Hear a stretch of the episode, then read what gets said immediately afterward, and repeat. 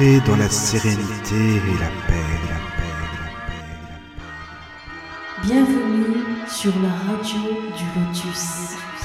Bienvenue sur la radio du Lotus. Bonsoir à toutes et à tous. J'espère que vous allez bien. J'espère que vous avez passé une bonne journée. Voilà, que tout se passe pour le mieux. Bah, pour moi, ça va, hein, euh, tranquillement. euh, voilà, prêt à faire une émission euh, avec vous et surtout euh, donc avec euh, nos- notre invité, euh, Greg, que je donc que je vous présente. Bonsoir, Greg.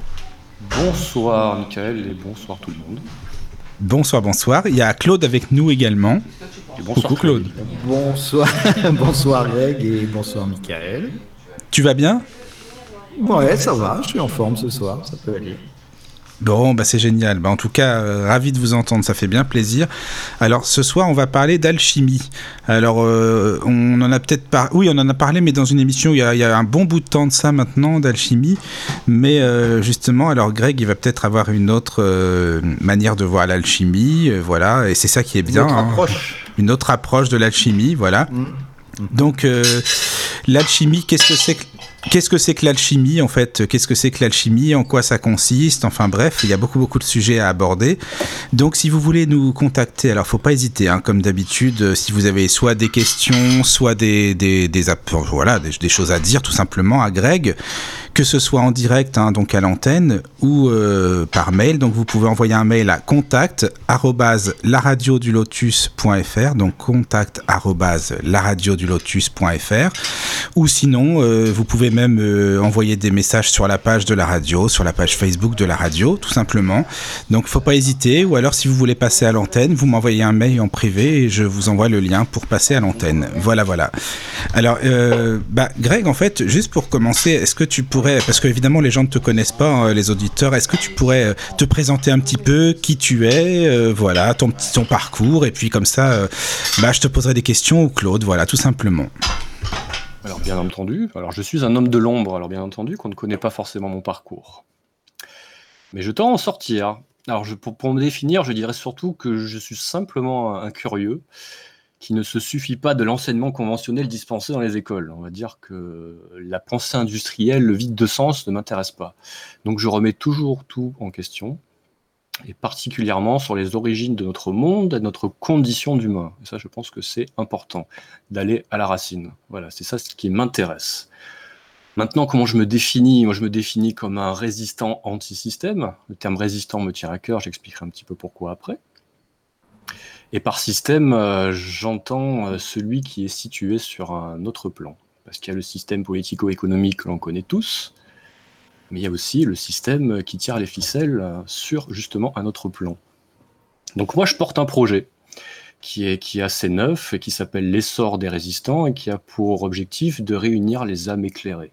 Voilà, ça j'aurai peut-être l'occasion d'en revenir, mais là n'est pas le sujet. Le sujet c'est l'alchimie, et l'alchimie fait partie de, ce, cheminement sur l'origine du monde. Et comme le lien n'est pas si évident à faire, eh ben c'est pour ça que j'aimerais vous parler de cet art ce soir. D'accord. Alors, écoute, j'aurais juste une question au départ parce que quand on dit euh, alchimie euh, au tout venant, on se dit tout de suite oh les alchimistes, qu'est-ce que c'est que ça? Ce sont des, apprentis sorciers là dans leur laboratoire euh, qui fabriquent des mixtures, des potions, qui font des, mélanges, etc., etc. Donc déjà, qu'est-ce que tu penses de cette idée reçue? Parce que souvent, c'est ce que j'entends moi quand je parle d'alchimie. Alors, je vais déjà vous expliquer comment je vois la chose ce soir. Si je peux me permettre, on va essayer d'appeler cette émission, euh, bon, c'est pas très vendeur, hein, mais l'alchimie pour les nuls. C'est-à-dire qu'on va pas rentrer dans, dans les, dans les grands détails, on va essayer de survoler le pourquoi du comment et d'apporter quelques réponses claires à ceux qui vraiment ne savent pas ce que c'est. Alors, comme Ouais. tu le disais très justement, euh, l'alchimiste, c'est un, type, euh, un farfelu, qui est enfermé dans sa cave et qui bricole des potions de vie éternelle et qui est convaincu de pouvoir euh, créer de l'or à partir de villes métal. Donc en gros, c'est une sorte de sorcière moyenâgeuse qui flirte avec le mystique. Et en d'autres termes aussi, on pourrait dire que c'est tout simplement un fou. Euh, parce qu'après tout, la, science, elle a évolué. hein. Euh, si jamais il y avait des potions de vie éternelle et si jamais on pouvait euh, transmuter le, métaux en or, bah, ça se saurait. Bah, la grande question, en fait, c'est de se dire qu'est-ce qu'un alchimiste aujourd'hui au XXIe siècle? Est-ce que c'est la même chose? Est-ce qu'on on est encore dans, les sorciers de, laboratoire? Ou est-ce qu'on est passé à autre chose? Et moi, j'ai envie de répondre à la question en disant que c'est exactement la même chose. Euh, ça n'a pas changé. C'est un art qui ne suit pas la modernité et cette triste évolution que suit souvent la modernité. Et si je dois donner, on va dire, un- une définition de l'alchimie en une phrase, je dirais que l'alchimie est une interprétation, une interprétation du principe fondamental de l'univers. C'est une phrase un peu clinquante, c'est vrai, mais on va dire que depuis ce qu'on pense des alchimistes, ça n'a pas changé. Alors il est très difficile euh, de parler globalement de l'alchimie, on va essayer, on va essayer d'aborder plusieurs points. Mais parce qu'il y a autant de voies, il y a autant de- de- de méthodes, il y a autant de manières de l'aborder qu'il y a d'alchimistes. Donc en gros, vous pourrez avoir euh, des milliers de réponses différentes, mais en tout cas, il y a une chose qui est sûre, c'est que le tronc commun, euh, la philosophie hermétique, cet art, à sa source, ne bouge pas. Donc je pense- ça, je pense qu'on l'a compris. Donc maintenant, Tu Oui. peux redéfinir quand même d'une façon beaucoup plus précise justement ce mot alchimie parce que c'est vrai que tu as raison. euh, on a tendance à, à l'apparenter au gars qui est dans sa cave, euh, qui va brûler ses meubles euh, comme un certain Flavel, je crois, et qui, pour obtenir, essayer d'obtenir, alors cette fameuse pierre philosophale. dont c'est tu- ça, oui. Dont on- tu on vas parler, de cette par pierre. exemple. Voilà. On est obligé d'en parler. Eh ben absolument. Et puis euh, effectivement de transformer euh, l'or, euh, le, le plomb en or. Alors il y a une chose qui, qui m'interpelle quand même. Je- tu connais, enfin tu as dû entendre parler du fameux comte de Saint-Germain, le nouveau. Bien sûr, hein. celui dont on ne connaissait pas le l'âge. Voilà, et qui, qui est apparu dans, dans les années, ça devait être dans les années 70, 80, je pense, qui était l'amant de Dalida, entre parenthèses, et qui. Ah, ça, c'est le nouveau. Et qui faisait, oui, c'est le nouveau, hein, je parle pas de l'ancien, D'accord, d'accord. et qui faisait justement des démonstrations avec huissier à la pluie, à l'appui, pardon, euh, pour euh, transformer euh, du plomb en or. Alors, est-ce que c'est une réalité, ça? Est-ce que c'est plutôt, euh, comment je pourrais te dire, une, euh, une allégorie? Est-ce que c'est euh, euh, c'est l'imagination Euh, Est-ce que tu, tu peux répondre à ce, ce genre de choses?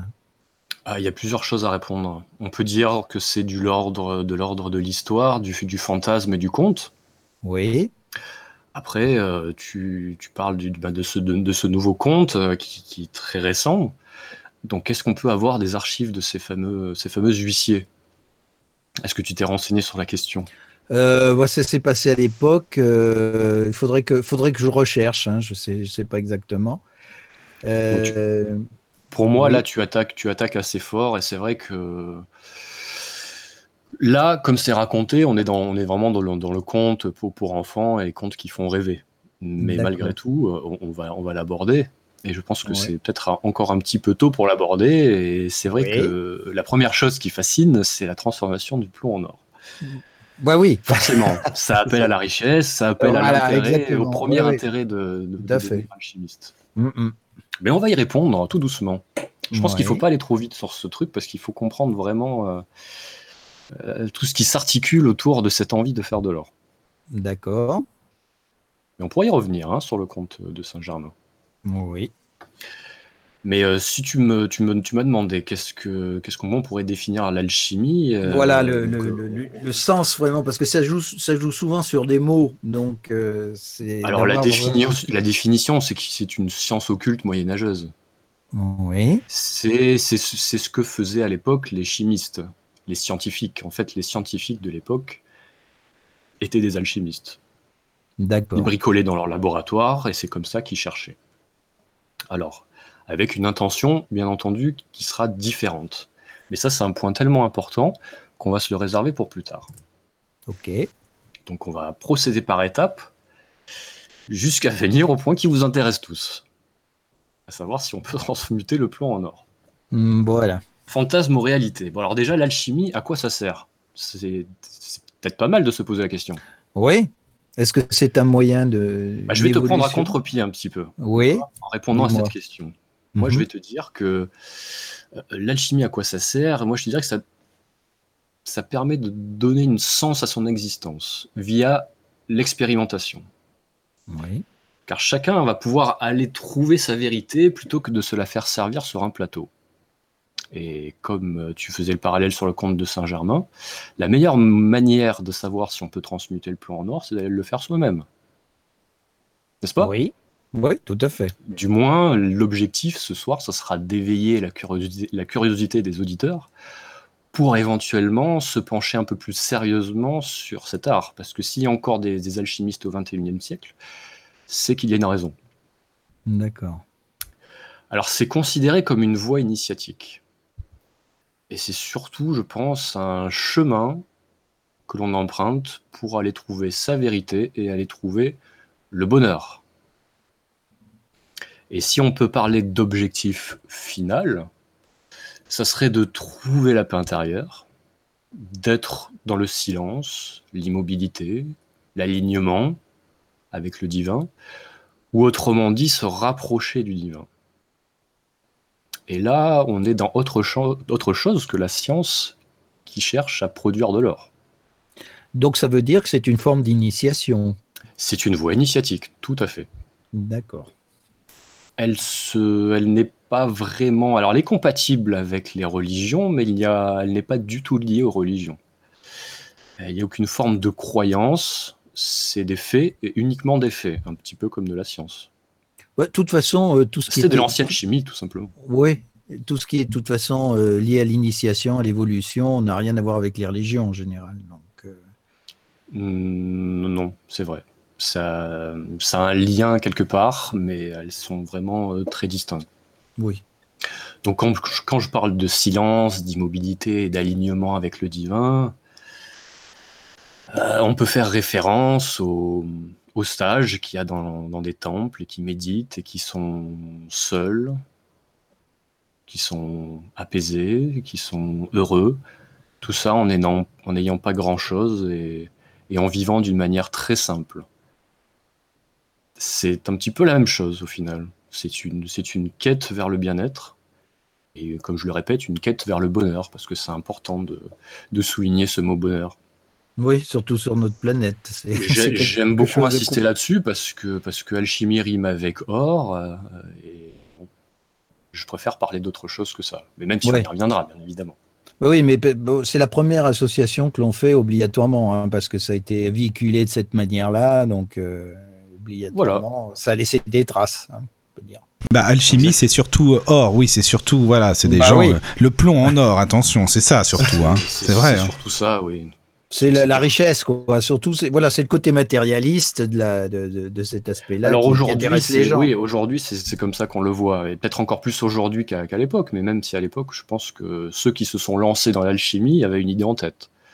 On se lance pas dans l'alchimie comme ça, à moins d'avoir un grand-père alchimiste, euh, un maître hermétiste qui nous enseigne directement. Je pense que la motivation première, c'est de, c'est l'or, comme à chaque fois. Donc on parle de, de sage. Euh, et j'aime bien faire ce parallèle avec un sage parce que dans l'ésotérisme, on en parle aussi. Euh, la quête principale, souvent, c'est de se débarrasser de son ego. Pour moi, l'ego, c'est vraiment la partie noire de l'être humain. Et cette part qui t'incite à briller plutôt que d'éclairer, au final. Une partie que je juge néfaste. Ça, c'était la, la petite parenthèse sur. euh, Est-ce qu'elle n'est sur- pas nécessaire quand même, malgré tout, cette partie-là? Chacun pense, pense ce qu'il veut, mais moi, je suis persuadé qu'elle n'est absolument pas nécessaire. Et si on pouvait s'en débarrasser jusqu'à en avoir 0% dans notre corps, on se rapprocherait très certainement du divin. Je sais qu'il y en a qui pensent que l'ego, ça sert à affirmer sa personnalité ou diverses choses dans non, le style. pas- je- je- enfin, moi, je le verrais sur une autre- un autre aspect. Je dirais plutôt que ça sert plutôt à nous faire évoluer, justement, dans le sens où on peut arriver peut-être justement à maîtriser et à, à utiliser cet ego à notre avantage. Sans On- voir le côté le voir comme obscur, si tu veux. Je ça. verrais plutôt le côté lumière dans, dans ce sens-là. Et je pense que le côté lumière est complètement dissocié de cette, de, cette part que j'appelle la part noire. Euh, il y a cette part d'ombre oui. et cette part de lumière qui sont complètement distinctes, à mon sens. Donc soit on favorise la lumière, soit on favorise la part d'ombre. En tout cas, il y a, y a une dualité dans ce monde. Il y a une dualité à mmh. l'intérieur de nous-mêmes. Et, et ce n'est pas forcément un équilibre, là, pour le coup. C'est plutôt un combat. Oui, tout à fait. Oui, oui, là, je suis d'accord.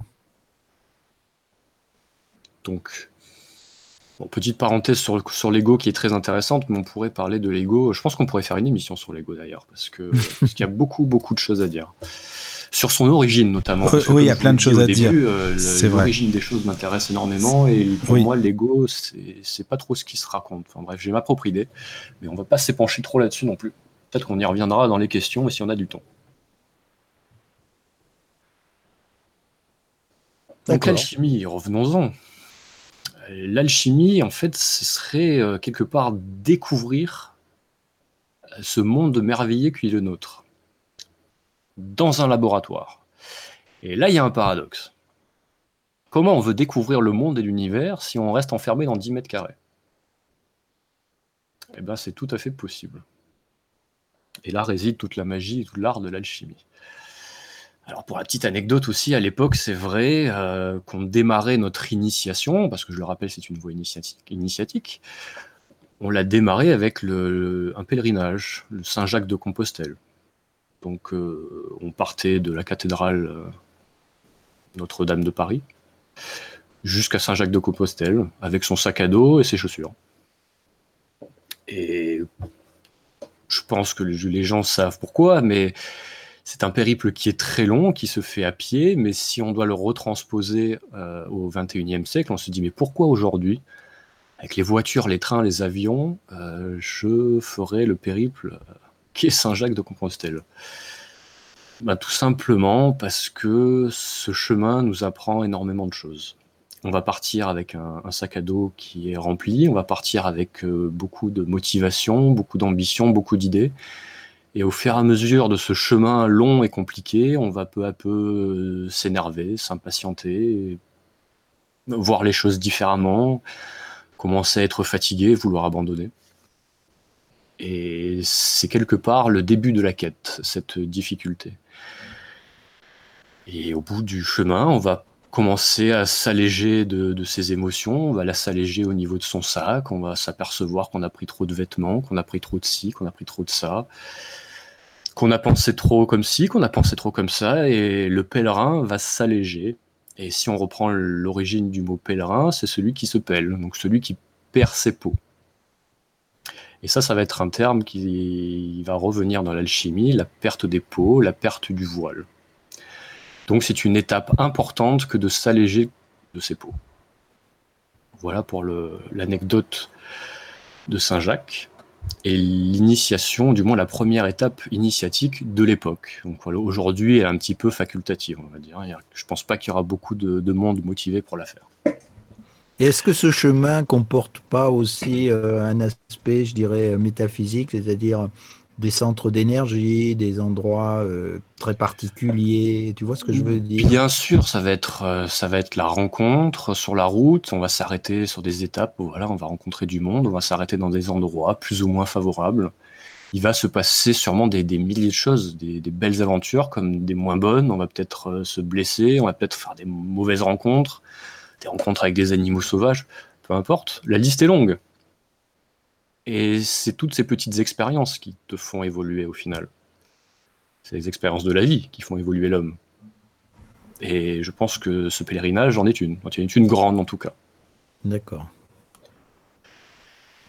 Pour venir au, laboratoire, donc je parlais de, découvrir ce monde dans, 10 mètres carrés, avec le, paradoxe sur, sur la, la, conquête du monde comme on en a tous l'idée, de partir avec son sac à dos et découvrir le monde, bah là, ça va se passer dans le laboratoire. Ça va se passer via l'expérimentation, donc euh, la partie travail de la matière, hum, le métal, et cette partie, on va l'appeler la partie labor, au sens du travail de la matière. Et ensuite, il y a la deuxième partie, indissociable, c'est la, la philosophie et l'étude de texte. donc la partie oratoire, au sens de quête spirituelle. Donc on a la partie labor, on a la partie oratoire, et on se trouve dans un laboratoire. Et ça, c'est très important de le préciser, parce que ce n'est pas juste du travail sur de la matière, ce n'est pas juste de l'étude de texte, de l'étude de la philosophie hermétique, on y reviendra sur ce mot, mais c'est un ensemble des deux, et qui, je le répète, est indissociable. Alors maintenant, on peut aussi s'attarder sur les motivations de, l'alchimiste. Alors qu'est-ce qui, va nous motiver à nous lancer dans cette quête? Parce que bon, on parle du chemin de Saint-Jacques, déjà ça commence à être compliqué. On commence à parler de philosophie, d'études de texte, et c'est peut-être pas très encourageant dans un premier temps. Au sujet des motivations, on pourrait se dire que on est intéressé par tout de même la philosophie hermétique, parce que c'est une philosophie. Beaucoup aiment l'étude de texte. On peut être aussi intéressé par curiosité, parce qu'on nous a tout simplement dit que la réalisation était impossible. Alors moi, si on me dit que c'est impossible, ben, la première chose que je vais faire, c'est essayer pour euh, me prouver à moi-même que c'est possible ou pas. Parce que je vais tendance à pas trop faire confiance. Donc j'aime bien expérimenter par moi-même. Donc la curiosité est un grand facteur. Il y a aussi l'intérêt pour les élixirs et la vie éternelle. Parce que l'élixir de vie éternelle a, fait fantasmer beaucoup de monde à travers des nombreux écrits. Alors, attends, je, te coupe parce que justement, j'aimerais, je me suis toujours interrogé euh, sur cette, euh, cette partie-là, justement, de rechercher la vie éternelle en tant qu'être humain oui. en tant qu'être physique. Je ne vois pas l'intérêt, franchement. Mais euh, puisque nous sommes par nous-mêmes des êtres éternels, donc de rechercher l'éternité dans la matière. L'éternité dans la matière, exact. Oui. Donc, euh, quelle est l'utilité, justement? Ah ben là, je pense que c'est à chacun de, voir l'utilité qu'il veut.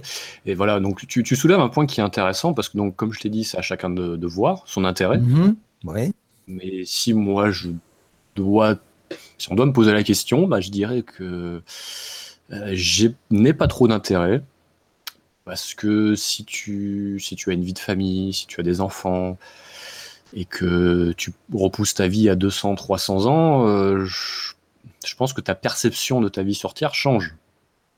Tu vas peut-être, euh, si tu es seul, que tu as envie d'expérimenter, que la vie, la vie t'intéresse, que tu, as envie de pousser le plus loin possible parce que tu es curieux de savoir ce qui va se passer dans 200, 300 ans, peut-être que tu auras tout intérêt à, aller dans, ce, dans cette voie-là. Je sais pas. Hein. Oui. c'est ouais. des, idées. Oui. Personnellement, je, sais et je me doute qu'il y a des alchimistes qui ont réussi à pousser la chose. Je veux pas spoiler entre guillemets, mais euh, certains se sont retrouvés face à ces potions-là et se sont sûrement posé la question à se dire euh, j'aimerais bien, mais qu'est-ce que je fais? Je le fais ou je le fais pas? Est-ce que je pourrais revenir en arrière après? Euh, On pourrait tout simplement euh, songer au suicide. Hein. Même si, même si c'est pas très encourageant comme méthode. Mais c'est pas c'est pas en contradiction justement avec le, phénomène d'incarnation où normalement on se programme une, une naissance et une mort. Donc, euh, essayer de repousser justement cette échéance. Tu fais que la repousser au final. Oui. Tu, donc tu, as ton libre arbitre sur Terre. Je pense qu'on est d'accord là-dessus. Est-ce qu'on l'a vraiment, vraiment, vraiment aussi? Voilà, on peut se poser la bah, question. oui, c'est vrai. Tu, as raison. On l'a, mais euh, on se fait souvent rattraper à l'ordre. Voilà. Quelque chose nous tire les oreilles, ça c'est vrai ça agit sur un autre plan. Mhm. c'est peut-être pas une discussion très, euh, très scientifique et très alchimique, euh, mais c'est vrai que on a ce libre arbitre-là qui est vraiment euh, restreint. Voilà, oui, je serais, je serais plus d'accord dans ce sens-là. Après, libre à nous d'essayer. libre à chacun d'essayer de ce qu'il a envie de faire. Mais on pourra revenir sur, sur l'intérêt et surtout sur cette vie éternelle sur le pourquoi du comment et comment on en arrive à ça. Oui. Euh, je pense que ça peut faire partie aussi des questions. Mais en tout cas, voilà, c'est quelque chose qui revient aussi souvent que, que de l'or, à peu près. Parce que c'est vraiment les intérêts, euh, les premiers intérêts, la vie éternelle Bah oui, et l'enrichissement. C'est très, c'est très matérialiste hein, comme, euh, comme intérêt. Voilà, donc. Voilà, donc euh, pour continuer, on va dire conclure sur, sur les motivations, euh, on, on va conclure sur l'enrichissement parce que c'est là, c'est là que se situent toutes nos, tous les fantasmes. Mhm. Mais pour te le résumer en une phrase, et qui reprend un petit peu euh, la sagesse dont je parlais un peu plus haut, si tu cherches pour faire de l'or, tu ne trouveras jamais. Et si tu sais en faire, tu n'en as plus besoin. Euh, là, tu te trouves dans une impasse. et en te présentant cette phrase, tu te dis, mais qu'est-ce que, qu'est-ce que je vais faire de ça? Et c'est pourtant la réalité de ce qui se passe et de ce qui s'est sûrement passé. C'est que le jour où tu trouves et tu sais en faire, euh, tu, Tu as n'en as plus atteint- besoin, quoi. Tu as atteint un tel niveau que tu ne penses plus à ça pour t'enrichir. Et quelque part, le travail aura bien été fait. Tu auras été très certainement un peu plus aligné. Tu seras peut-être un petit peu débarrassé euh, de cet ego qui prend de la place. Et tu auras sûrement changé profondément. Ça peut peut-être déranger. Mais c'est très important de le dire. J'ai une que question, Greg, tu sais. J'ai une question par rapport à ce que tu disais là, tu sais, euh, par rapport à, à, à la philosophie, là, des personnes qui veulent étudier des textes, par exemple. Bah, chez- moi, j'ai lu, par exemple, des traités d'alchimique, hein, tu sais, des, des traités d'alchimie, pardon, euh, du 19e siècle ou même plus anciens. Et ben, pour quelqu'un de novice, euh, franchement, on n'y comprend pas grand-chose parce qu'il y a plein de symboles, hein, c'est très hermétique, c'est un langage bien euh, codifié, quoi. Donc, c'est très difficile de comprendre ça, tu vois, je trouve aussi. Alors, euh, bah, c'est si tu abordes la question au bon moment en fait. Parfait. Alors pourquoi c'est pas accessible euh, l'hermétisme? Parlons-en très bien. On enchaîne là-dessus. Alors, euh, je vais être extrême, mais c'est pour vraiment qu'on comprenne euh, la, portée de la chose. Et, là, j'attire l'attention sur à tous nos auditeurs. Si je dois te le résumer, je te dirais qu'on remet pas les, remet pas les plans de la bombe atomique à n'importe qui. Science sans conscience n'est que ruine de l'âme. Ça, ça a déjà été dit. Oui. Voilà, donc ça, se joint, c'est très lié. Euh, donc voilà, c'est il y a quelque chose à maîtriser dans l'alchimie, il y a quelque chose de très important. Et comme euh, je l'ai dit au tout début, pour le résumer, et je le répète, l'alchimie est une interprétation du principe fondamental de l'univers. Sachez bien que si on comprend et qu'on a les codes euh, de l'univers et de ses principes fondamentaux, il y a quand même des choses intéressantes à réaliser. Donc on parle beaucoup d'or, on parle beaucoup de, de potions et compagnie. Il n'y a pas que ça. Il y a des possibilités, pourrait-on dire, infinies. D'entrevoir le- les choses d'une autre façon, le monde d'une autre façon. Oui, on, le voit d'une autre manière, mais surtout on met les mains dans quelque chose de fascinant. On va commencer à trouver et à comprendre l'univers, à comment cet univers a été fabriqué. Oui. Et dit comme ça, je pense que c'est absolument fascinant. Et si je ne crains pas de vous le dire, c'est que, bah, c'est que ce travail, au final, il ne pourra pas être achevé. Et on ne pourra pas être, aller au bout du plan de la bombe atomique, prenons peut-être cet exemple-là. On ne pourra pas aller au bout si euh, l'alchimiste n'est pas correctement aligné. Donc euh, j'en reviens à, à l'or où euh, si on sait en faire, euh, on n'en aura plus besoin. Bah, c'est un petit peu pareil. Si on sait faire euh, la bombe atomique, euh, on aura compris qu'on a tout intérêt à pas la faire et à pas la dévoiler. Est-ce qu'on arrive à me suivre? Tout à fait, oui, oui, je, oui, oui, je suis tout à fait. De toute Oui, oui, façon, euh, bon pour moi effectivement, ça peut être comparé à ce que tu dis. euh, ça peut devenir dangereux euh, ou même destructeur entre je, les je- prends l'exemple dangereux et destructeur, mais bon, bien sûr qu'il peut y avoir des, des, des- des trouvailles destructrices. Pas que, hein, il y a aussi des belles choses, mais c'est vraiment Mhm. pour, pour marquer les esprits que je dis ça. Mhm. Mhm.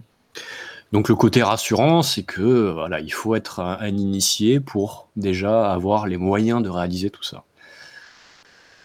Donc à partir de là, je pense qu'on est tranquille. Pas d'inquiétude, si des mauvaises âmes remplies d'ego bien noirs commencent à regarder s'intéresser au traité alchimique, normalement tout devrait bien se passer. Justement, il ne devrait rien se passer. Oui. Donc oui.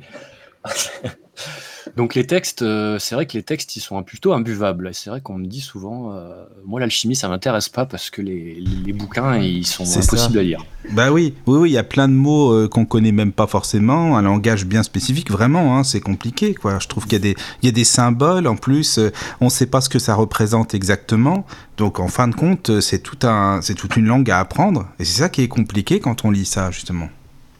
Exactement. Donc vous avez compris aujourd'hui pourquoi c'est compliqué. Pourquoi c'est codé? Donc on appelle ça le langage hermétique. Alors, deux sens. Hermétique dans le sens Hermès, le dieu Hermès, ou Thoth. Hermès le trois fois grand, celui qui a réalisé le, grand œuvre alchimique. Ça vient de lui, ça vient de l'époque euh, de l'ancienne Égypte où on aurait retrouvé euh, dans une des, pyramides, celle de Khéops, il me semble, euh, la fameuse table d'émeraude. Ah oui. Euh, qui, qui, est l'ordre de tous les fantasmes aussi. Selon la, légende, il présenterait l'enseignement du mythique Hermès Trismégiste, donc le trois fois grand, qui aurait découvert par les soldats, découvert par les soldats d'Alexandre le Grand au cours de fouilles dans la galerie souterraine des grandes pyramides. Hein. Donc sur cette tablette, en gros, il y aurait en quelques phrases le grand œuvre alchimique, c'est-à-dire la réalisation euh, de la pierre philosophale. Cette fameuse pierre. Cette fameuse, cette fameuse pierre dont on reparlera. Donc voilà, ça mm. c'est pour le terme hermétique de Hermès, le dieu Hermès. Mais c'est aussi, et là on va commencer petit à petit à rentrer dans le langage des oiseaux, hermétisme de hermétique. Ah, c'est pas trop, trop, trop langage des oiseaux. Là, c'est premier niveau, hein. c'est très simple, mais qui dit hermétique dit fermé. Donc absolument verrouillé euh, au profane. Pour vous donner un exemple, et là on va, on va rentrer un petit peu plus dans, le langage des oiseaux, un exemple tout bête euh, que l'on peut retrouver dans un, dans un, dans un ouvrage alchimique qui concerne éventuellement une recette. On nous demande de réaliser quelque chose et on nous demande euh, d'ajouter de la Diane de Poitiers. Alors Diane, comme le prénom, de Poitiers, comme la ville. Et là, on se dit, mais qu'est-ce qu'il raconte? Eh ben, si on prend un petit peu de, recul et qu'on utilise euh, la langue des oiseaux plus le décodage hermétique, euh, on va nous savoir que ce qui concerne Diane, ça concerne l'argent, donc le métal, l'argent, et deux Poitiers, c'est deux poitières. Donc deux tiers de son poids. Tout simplement. Et tu peux définir euh, le, mot, euh, ce que tu veux signifie par le, langage des oiseaux, pour que ce soit bien clair? Alors, la langue, la langue des oiseaux, c'est un, un langage. Euh, c'est un langage très volatile. En fait, on va, pour le dire simplement, on va essayer de lire entre les mots, de lire autre chose d'un mot que l'on connaît. Est-ce que je vais réussir à te trouver un exemple, euh, pardonner. Alors tout le monde sait ce que ça veut dire pardonner. Euh, c'est pardonner à quelqu'un, on l'excuse en quelque sorte. Mais si on le lit euh, de ce langage, on va dire magique et universel de la langue des oiseaux, qui marche dans toutes les langues, c'est ça qui est magique, pardonner, on va dire donner une part. Part, donner. Donc on donne mhm. une part. Donc on partage. Par exemple, sur le pardon, le pardonner, on donne le pardon. On va donner un petit peu de cette lumière qui va. qui euh, j'ai perdu le mot. J'ai perdu le mot, c'est pas grave. Mais en gros, euh, pardonner, donner une part, donner une part de soi, donc donner une bonne part de soi, donner un peu de lumière, offrir son pardon. C'est une manière de, de lire euh, les mots. Alors c'est sujet à interprétation. On peut pas dire qu'il y ait des cours pour apprendre à, lire euh, ce langage-là, mais c'est plus un exercice à s'arrêter sur les mots et essayer de les décortiquer, à savoir ce que, ce ça donne. Par exemple, euh, c'est tout bête, la matière. On s'arrête sur le mot matière. la matière. Si on va doucement, on pourrait lire l'âme attire. Donc l'âme, notre âme, Oui. attire. Donc un tiers d'âme et deux tiers d'autre chose. C'est un exemple. D'accord. Il y a Flo Oui, donc- qui donne un exemple, hein, je, vous, je vous transmets. Euh, la magie, par exemple. L'âme qui agit, donc c'est la magie. C'est la magie, oui, parce que c'est d'un autre plan. C'est l'âme qui agit. Donc Voilà, c'est, oui. c'est un autre plan qui agit sur le plan physique. Donc on appelle ça de la magie. C'est un très bon exemple. Savoir, Bravo à Flo. bravo à elle, oui, bravo Flo. Ah bah merci pour Flo, voilà, ça y est, c'est bon, je lui transmets. Voilà. Non, non, mais c'est vrai que la langue des oiseaux, c'est c'est hyper intéressant, vraiment. C'est, c'est difficile à décrire, oui, c'est Oui. très intéressant. C'est, C'est un langage su- magique, Oui. C'est c'est lié au ressenti aussi, non? Qu'est-ce que tu en penses? C'est aussi, c'est, aussi, euh, c'est aussi lié au ressenti. Mais il y a toujours une part de vérité et c'est la partie magique. D'accord. Euh, savoir, c'est voir ça. Savoir. Vois ça. Tu vois, des fois, il faut un petit peu jouer. C'est un petit peu étriqué, mais c'est toujours très juste. Et voir ça, c'est se mettre à distance des faits et les constater. Alors que connaître, au contraire, c'est connaître. Donc c'est naître avec. Et toute la différence entre le, savoir, savoir quelque chose, et connaître, naître avec. Où on est vraiment euh, proche de la chose, on va dire qu'on est dans la connaissance. Euh, pour donner un petit exemple de ce que je viens de dire, euh, on peut savoir qu'on a un ennemi, mais c'est quand même mieux de le connaître. D'ailleurs, on le dit, hein, connais-toi toi-même ou connais-toi euh, aussi bien que, enfin, connais ton ennemi aussi bien que toi-même. Donc voilà, sur ces, sur ces deux mots bien distincts que l'on peut triturer pour en arriver à, à en faire sortir l'essence. Et ça, c'est très alchimique. Faire sortir l'esprit, faire sortir l'essence d'un mot, comme on fait sortir l'esprit ou l'essence de la matière. Petite euh, parenthèse fermée sur la langue des oiseaux. Donc voilà, à chacun de faire sa petite mixture. Oui, c'est intéressant. C'est intér- beaucoup. euh, ça intéresse beaucoup de personnes, euh, bah, déjà qui font de l'alchimie. hein. À la base, c'est vrai que la langue des oiseaux, c'est hyper important. Et c'est Patrick Buranstenas qui a écrit beaucoup de choses là-dessus aussi. Bien sûr, j'invite euh, tout le monde à aller écouter Ah oui. euh, ce grand bonhomme qui est un orateur hors pair. C'est vrai. Ah oui, oui, oui, il connaît très très bien. Il a écrit pas mal de bouquins. Il a fait des conférences sur l'alchimie, sur la langue des oiseaux. il, sait de quoi il, il sait de quoi il parle. Oui, Ça, oui, c'est vrai. Et il le fait d'une telle manière, c'est très fluide. C'est très intéressant. Donc, euh, donc voilà, le langage des oiseaux à, à maîtriser pour, euh, pour décoder une bonne partie de ce qui est écrit dans les livres. Donc euh, il y, a, Jolivet Castello, euh, qui est un alchimiste, et qui dit, moi je cite euh, l'un de ses bouquins, et je trouve ça plutôt juste, et qui résume un petit peu le pourquoi de la non-accessibilité de ces bouquins et de cet art. Donc je cite. Et nos autres grands maîtres recommandent tous de ne parler que par parabole. L'orgueilleux ne doit pas connaître notre langue, il doit en rire. Et c'est là sa punition. En d'autres termes, les alchimistes ont volon- volontairement rendu leur art risible. En gros, pour éloigner les orgueilleux, appelons-les comme ça, de cet art. Donc, euh, il n'y a pas une très grande publicité qui est faite de cet art-là. C'est vraiment un art très personnel, vraiment une introspection. Et on n'en fait pas vraiment la pub. Soit on en arrive, on en discute et on a envie d'être curieux et on rentre là-dedans, mais euh, généralement, on n'a pas vocation à faire de la pub pour, euh, pour rentrer en alchimie. C'est vraiment pas le principe du tout. Alors, on va pouvoir maintenant se plonger dans, l'alchimie en pratique. Parce qu'on a un petit peu survolé euh, la partie oratoire, on va dire, la partie subtile, mais maintenant, il y a, un travail à réaliser. Et un travail qui se fait sur, la matière, et donc un parti, beaucoup de choses qui sont codées. Donc on va aborder ce, thème-là. Et en pratique, l'alchimie, c'est lever les voiles de la matière pour permettre à la lumière de la traverser et ainsi trouver l'unité.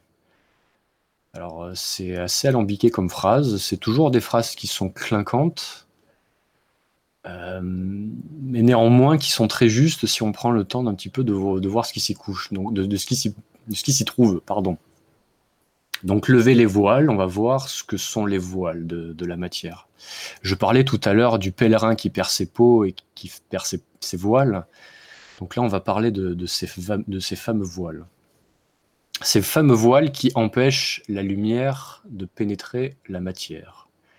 Et ça, ça va être euh, aussi très important, cette lumière, ce côté lumière christique qui doit atteindre un but et qui ne doit pas être arrêté par ces fameux voiles. Penchons-nous penchons -nous maintenant sur ces, ces fameux voiles. On a par exemple, euh, on rentre dans le code, hein, c'est comme euh, Diane de Poitiers avec l'argent de Poitiers, c'est un petit peu pareil, il y a beaucoup de langage des oiseaux là-dedans.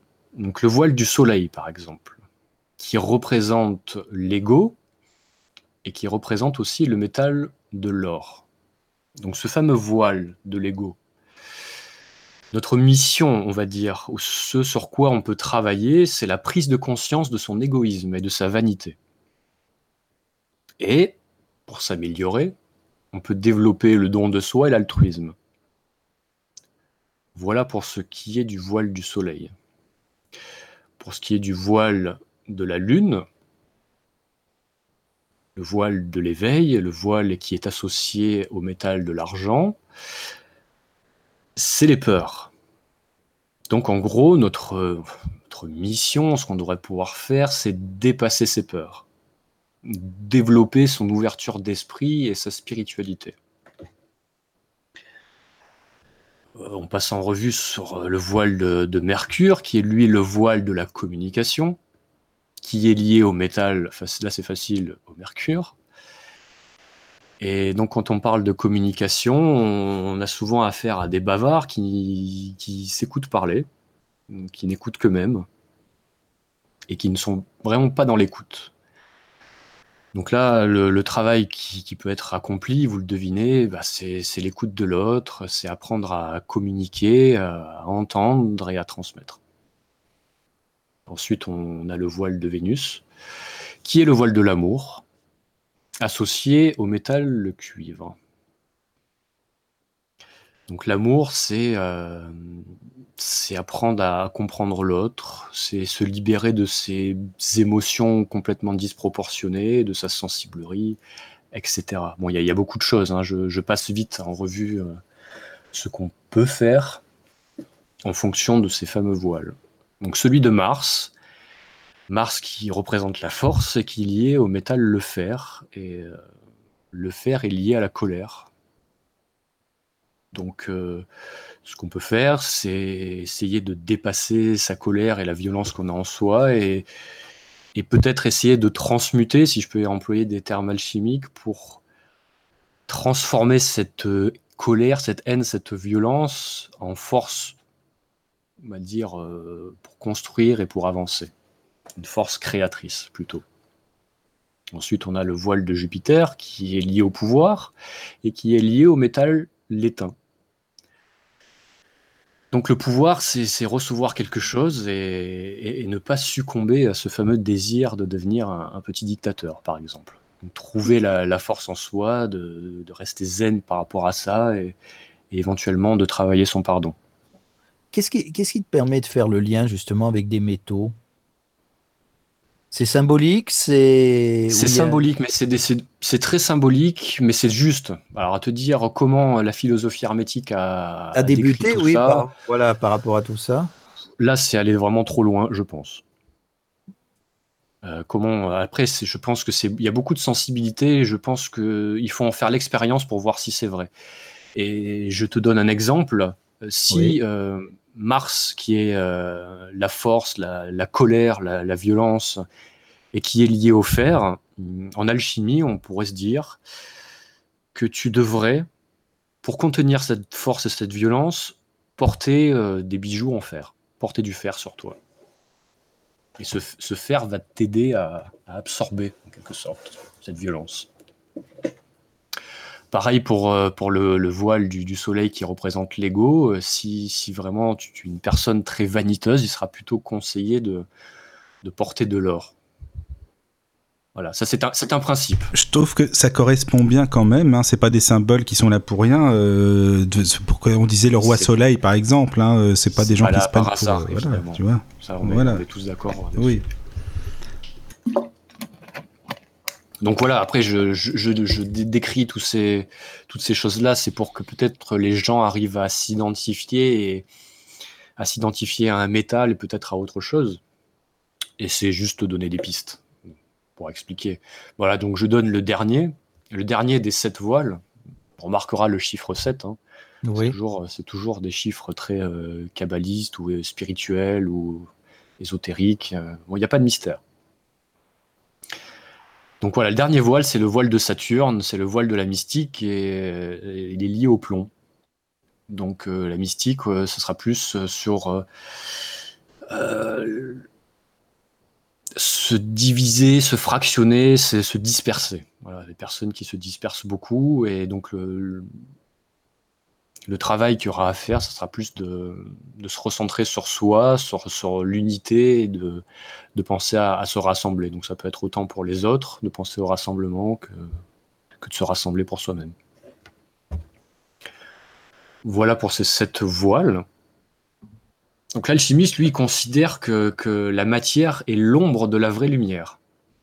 Et qu'en passant au travers de ces sept voiles, qui sont représentées symboliquement, euh, comme je l'ai dit, par ces sept astres, ces sept métaux et sept encore plein d'autres choses, de symboles, etc.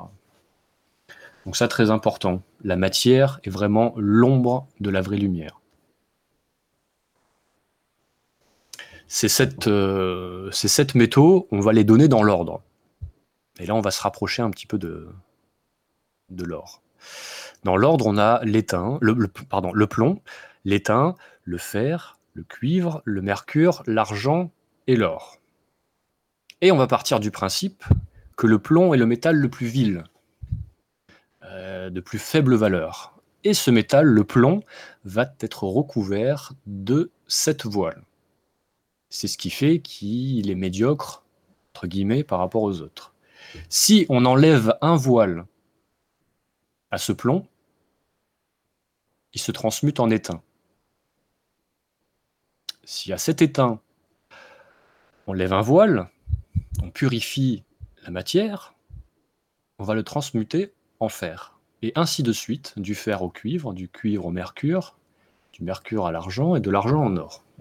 Ce qui veut dire qu'en partant d'un vil métal comme le plomb, si de principe on arrive à le purifier et le, le, le défaire de, ses voiles, le débarrasser de ses voiles, on va réussir à le transmuter en or. Voilà un petit peu pour, euh, euh, la petite étape de transmutation du plan en or. Donc c'est vraiment une étape. euh, il est très aisé de partir de l'argent et c'est peut-être plus rapide de partir de l'argent pour faire de l'or. Et voilà. Donc euh, il y a une hiérarchie dans les métaux. Encore une fois, il y en a sept. Sept, ce n'est pas un hasard. Il y a sept voiles, il n'y en a pas plus. Et comme de par hasard, en prenant le plus euh, le plus vil métal, on compte 7 et on arrive à l'or, le métal le plus précieux. Et s'il est précieux, c'est qu'il est près des cieux. Et ça, c'est encore un petit clin d'œil pour la langue des oiseaux. Continuons maintenant sur l'alchimie en parlant de trois règnes. Et encore une fois, le chiffre 3 euh, n'est pas là au hasard. Donc dans l'alchimie, il y a trois règnes. Il y a le règne végétal, le règne animal et le règne minéral.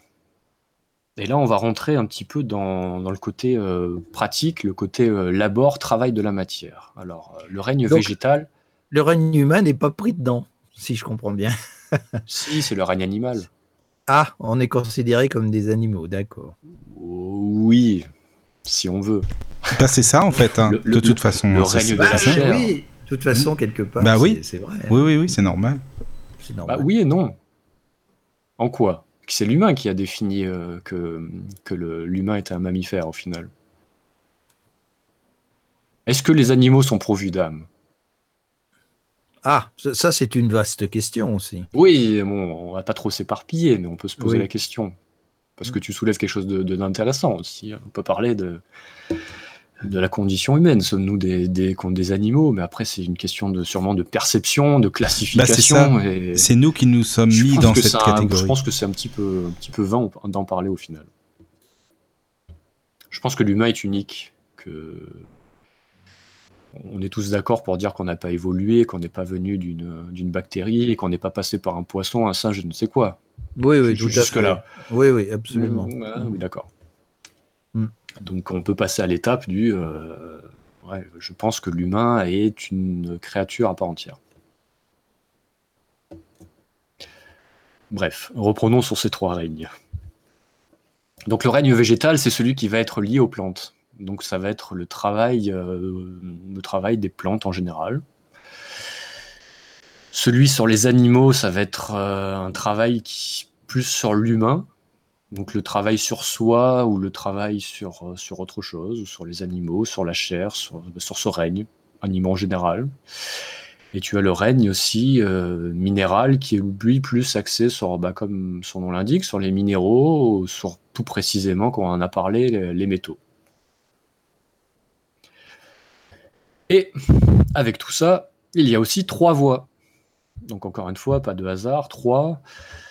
On a la voie sèche, celle qui sert à purifier par le feu, euh, à fondre au creuset. Et là, c'est vraiment un travail qui est plus euh, lié au règne minéral.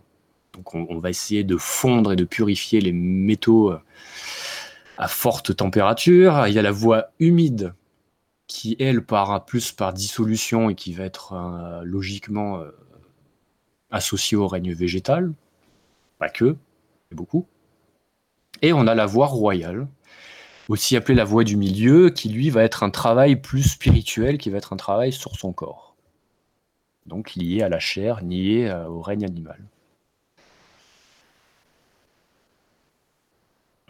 Pour continuer, la matière a une constitution tripartite, et ça j'en ai parlé tout à l'heure, on dit la matière. Donc la matière, c'est un tiers de quoi euh, Un tiers d'âme un tiers, et deux tiers d'autre chose. Mais de quoi? Euh, Ça va être un petit peu technique, mais on ne va pas, trop s'épancher. Euh, on parle souvent d'esprit, d'âme et de corps en général. Et en alchimie, on va surtout parler de mercure, de soufre et de sel.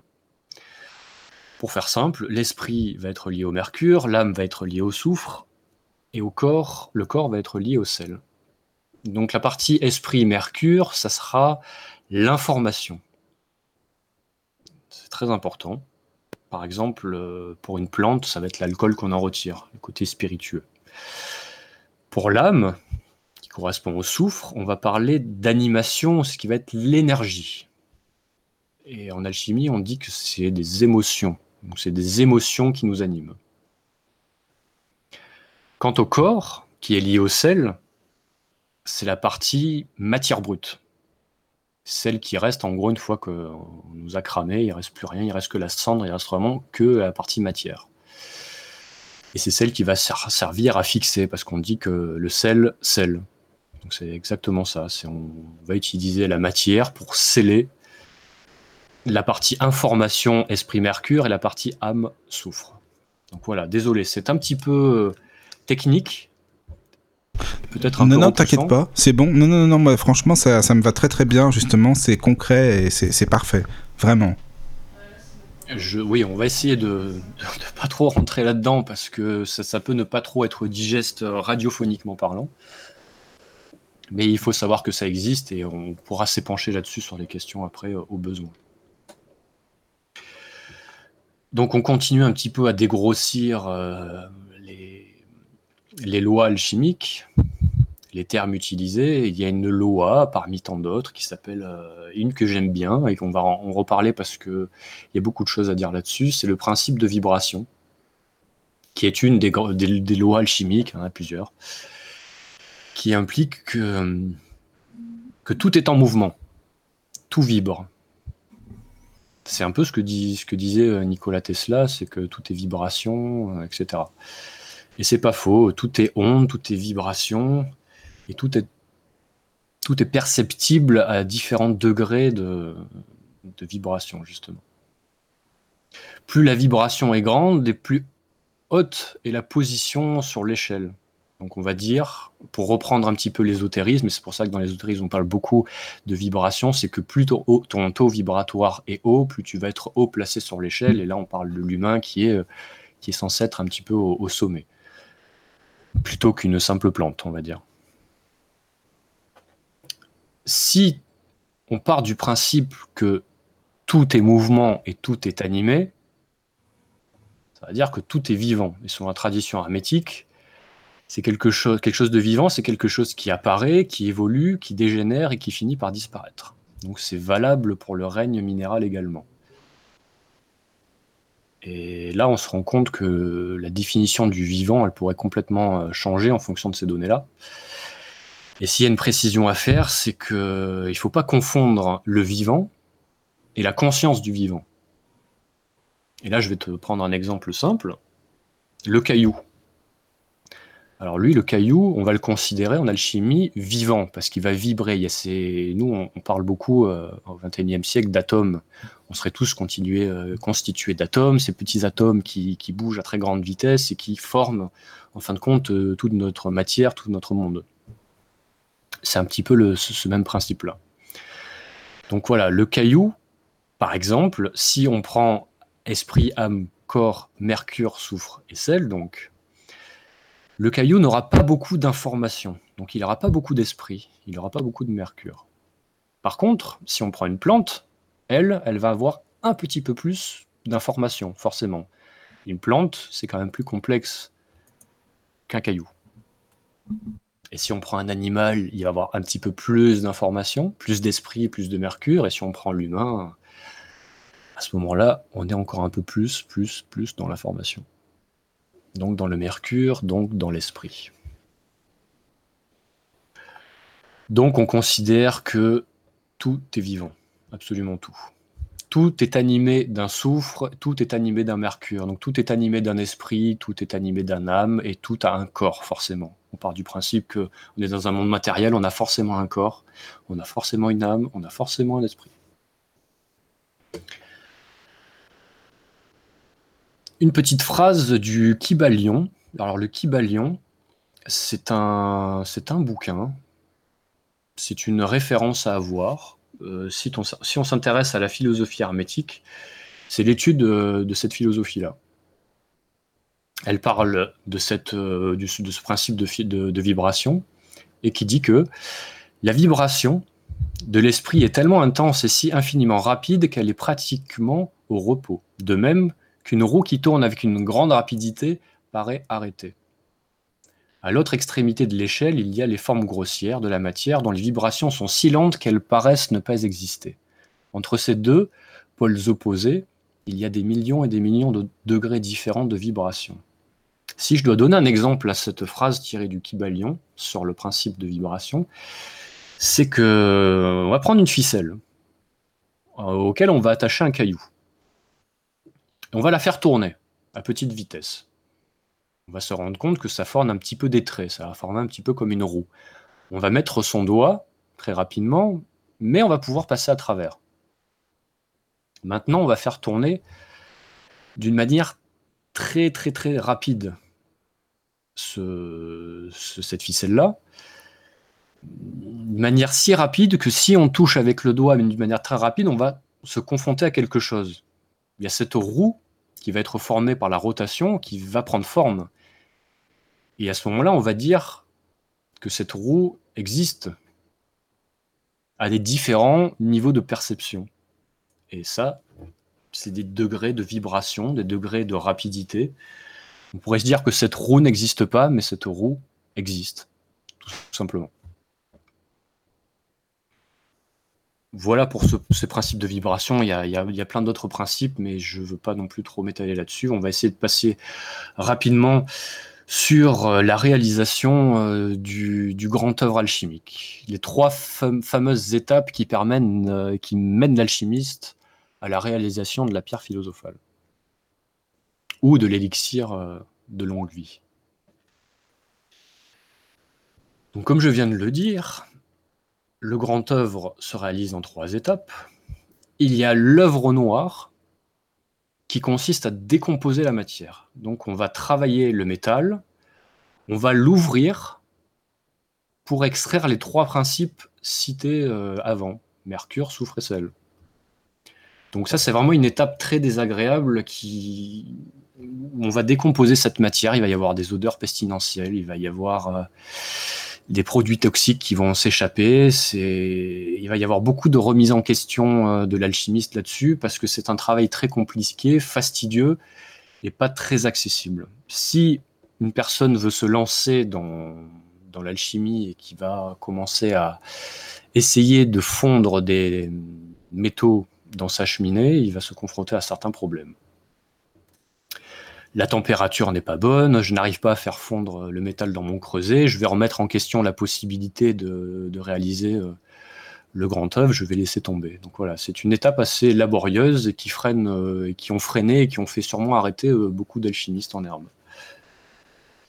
Et ensuite, on a l'œuvre au blanc, qui, une fois qu'on a réussi à extraire et à maîtriser euh, la décomposition de la matière, c'est-à-dire la purification, c'est-à-dire le levage de voile, on va passer à l'œuvre au blanc, qui lui consiste à purifier ces trois principes pour les recomposer. Donc, pour réassembler d'une manière complètement différente ce mercure, ce, soufre et ce sel. Et ensuite, on a l'œuvre rouge, l'œuvre finale, la troisième étape, que l'on appelle les noces chimiques.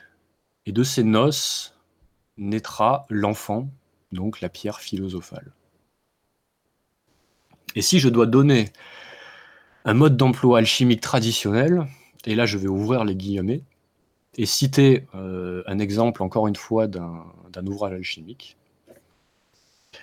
recueillir dans une matière qui les contient une énergie double, qui est à la fois soufre et mercure. Les séparer, prendre exactement la même quantité de chacun des deux, les rassembler grâce à un médiateur qui a autant d'affinité avec l'une qu'avec l'autre, célébrer les noces chimiques, faire disparaître le marieur, de ce mariage naîtra un enfant qui est plus beau que ses deux parents. C'est la pierre philosophale. Voilà pour un exemple de, résumé très succinct que l'on peut trouver dans un bouquin et qui résume très simplement en quelques lignes la, réalisation de la pierre philosophale. Est-ce que ça a refroidi du monde tout ça? Est-ce bah, que j'ai perdu du monde? Non, moi ça m'a pas refroidi. Je suis là, ne t'inquiète pas, je suis, j'écoute.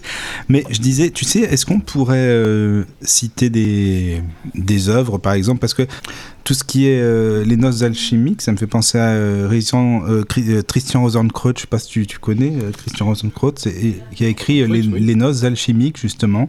Et dedans, euh, il explique un petit peu tout ça.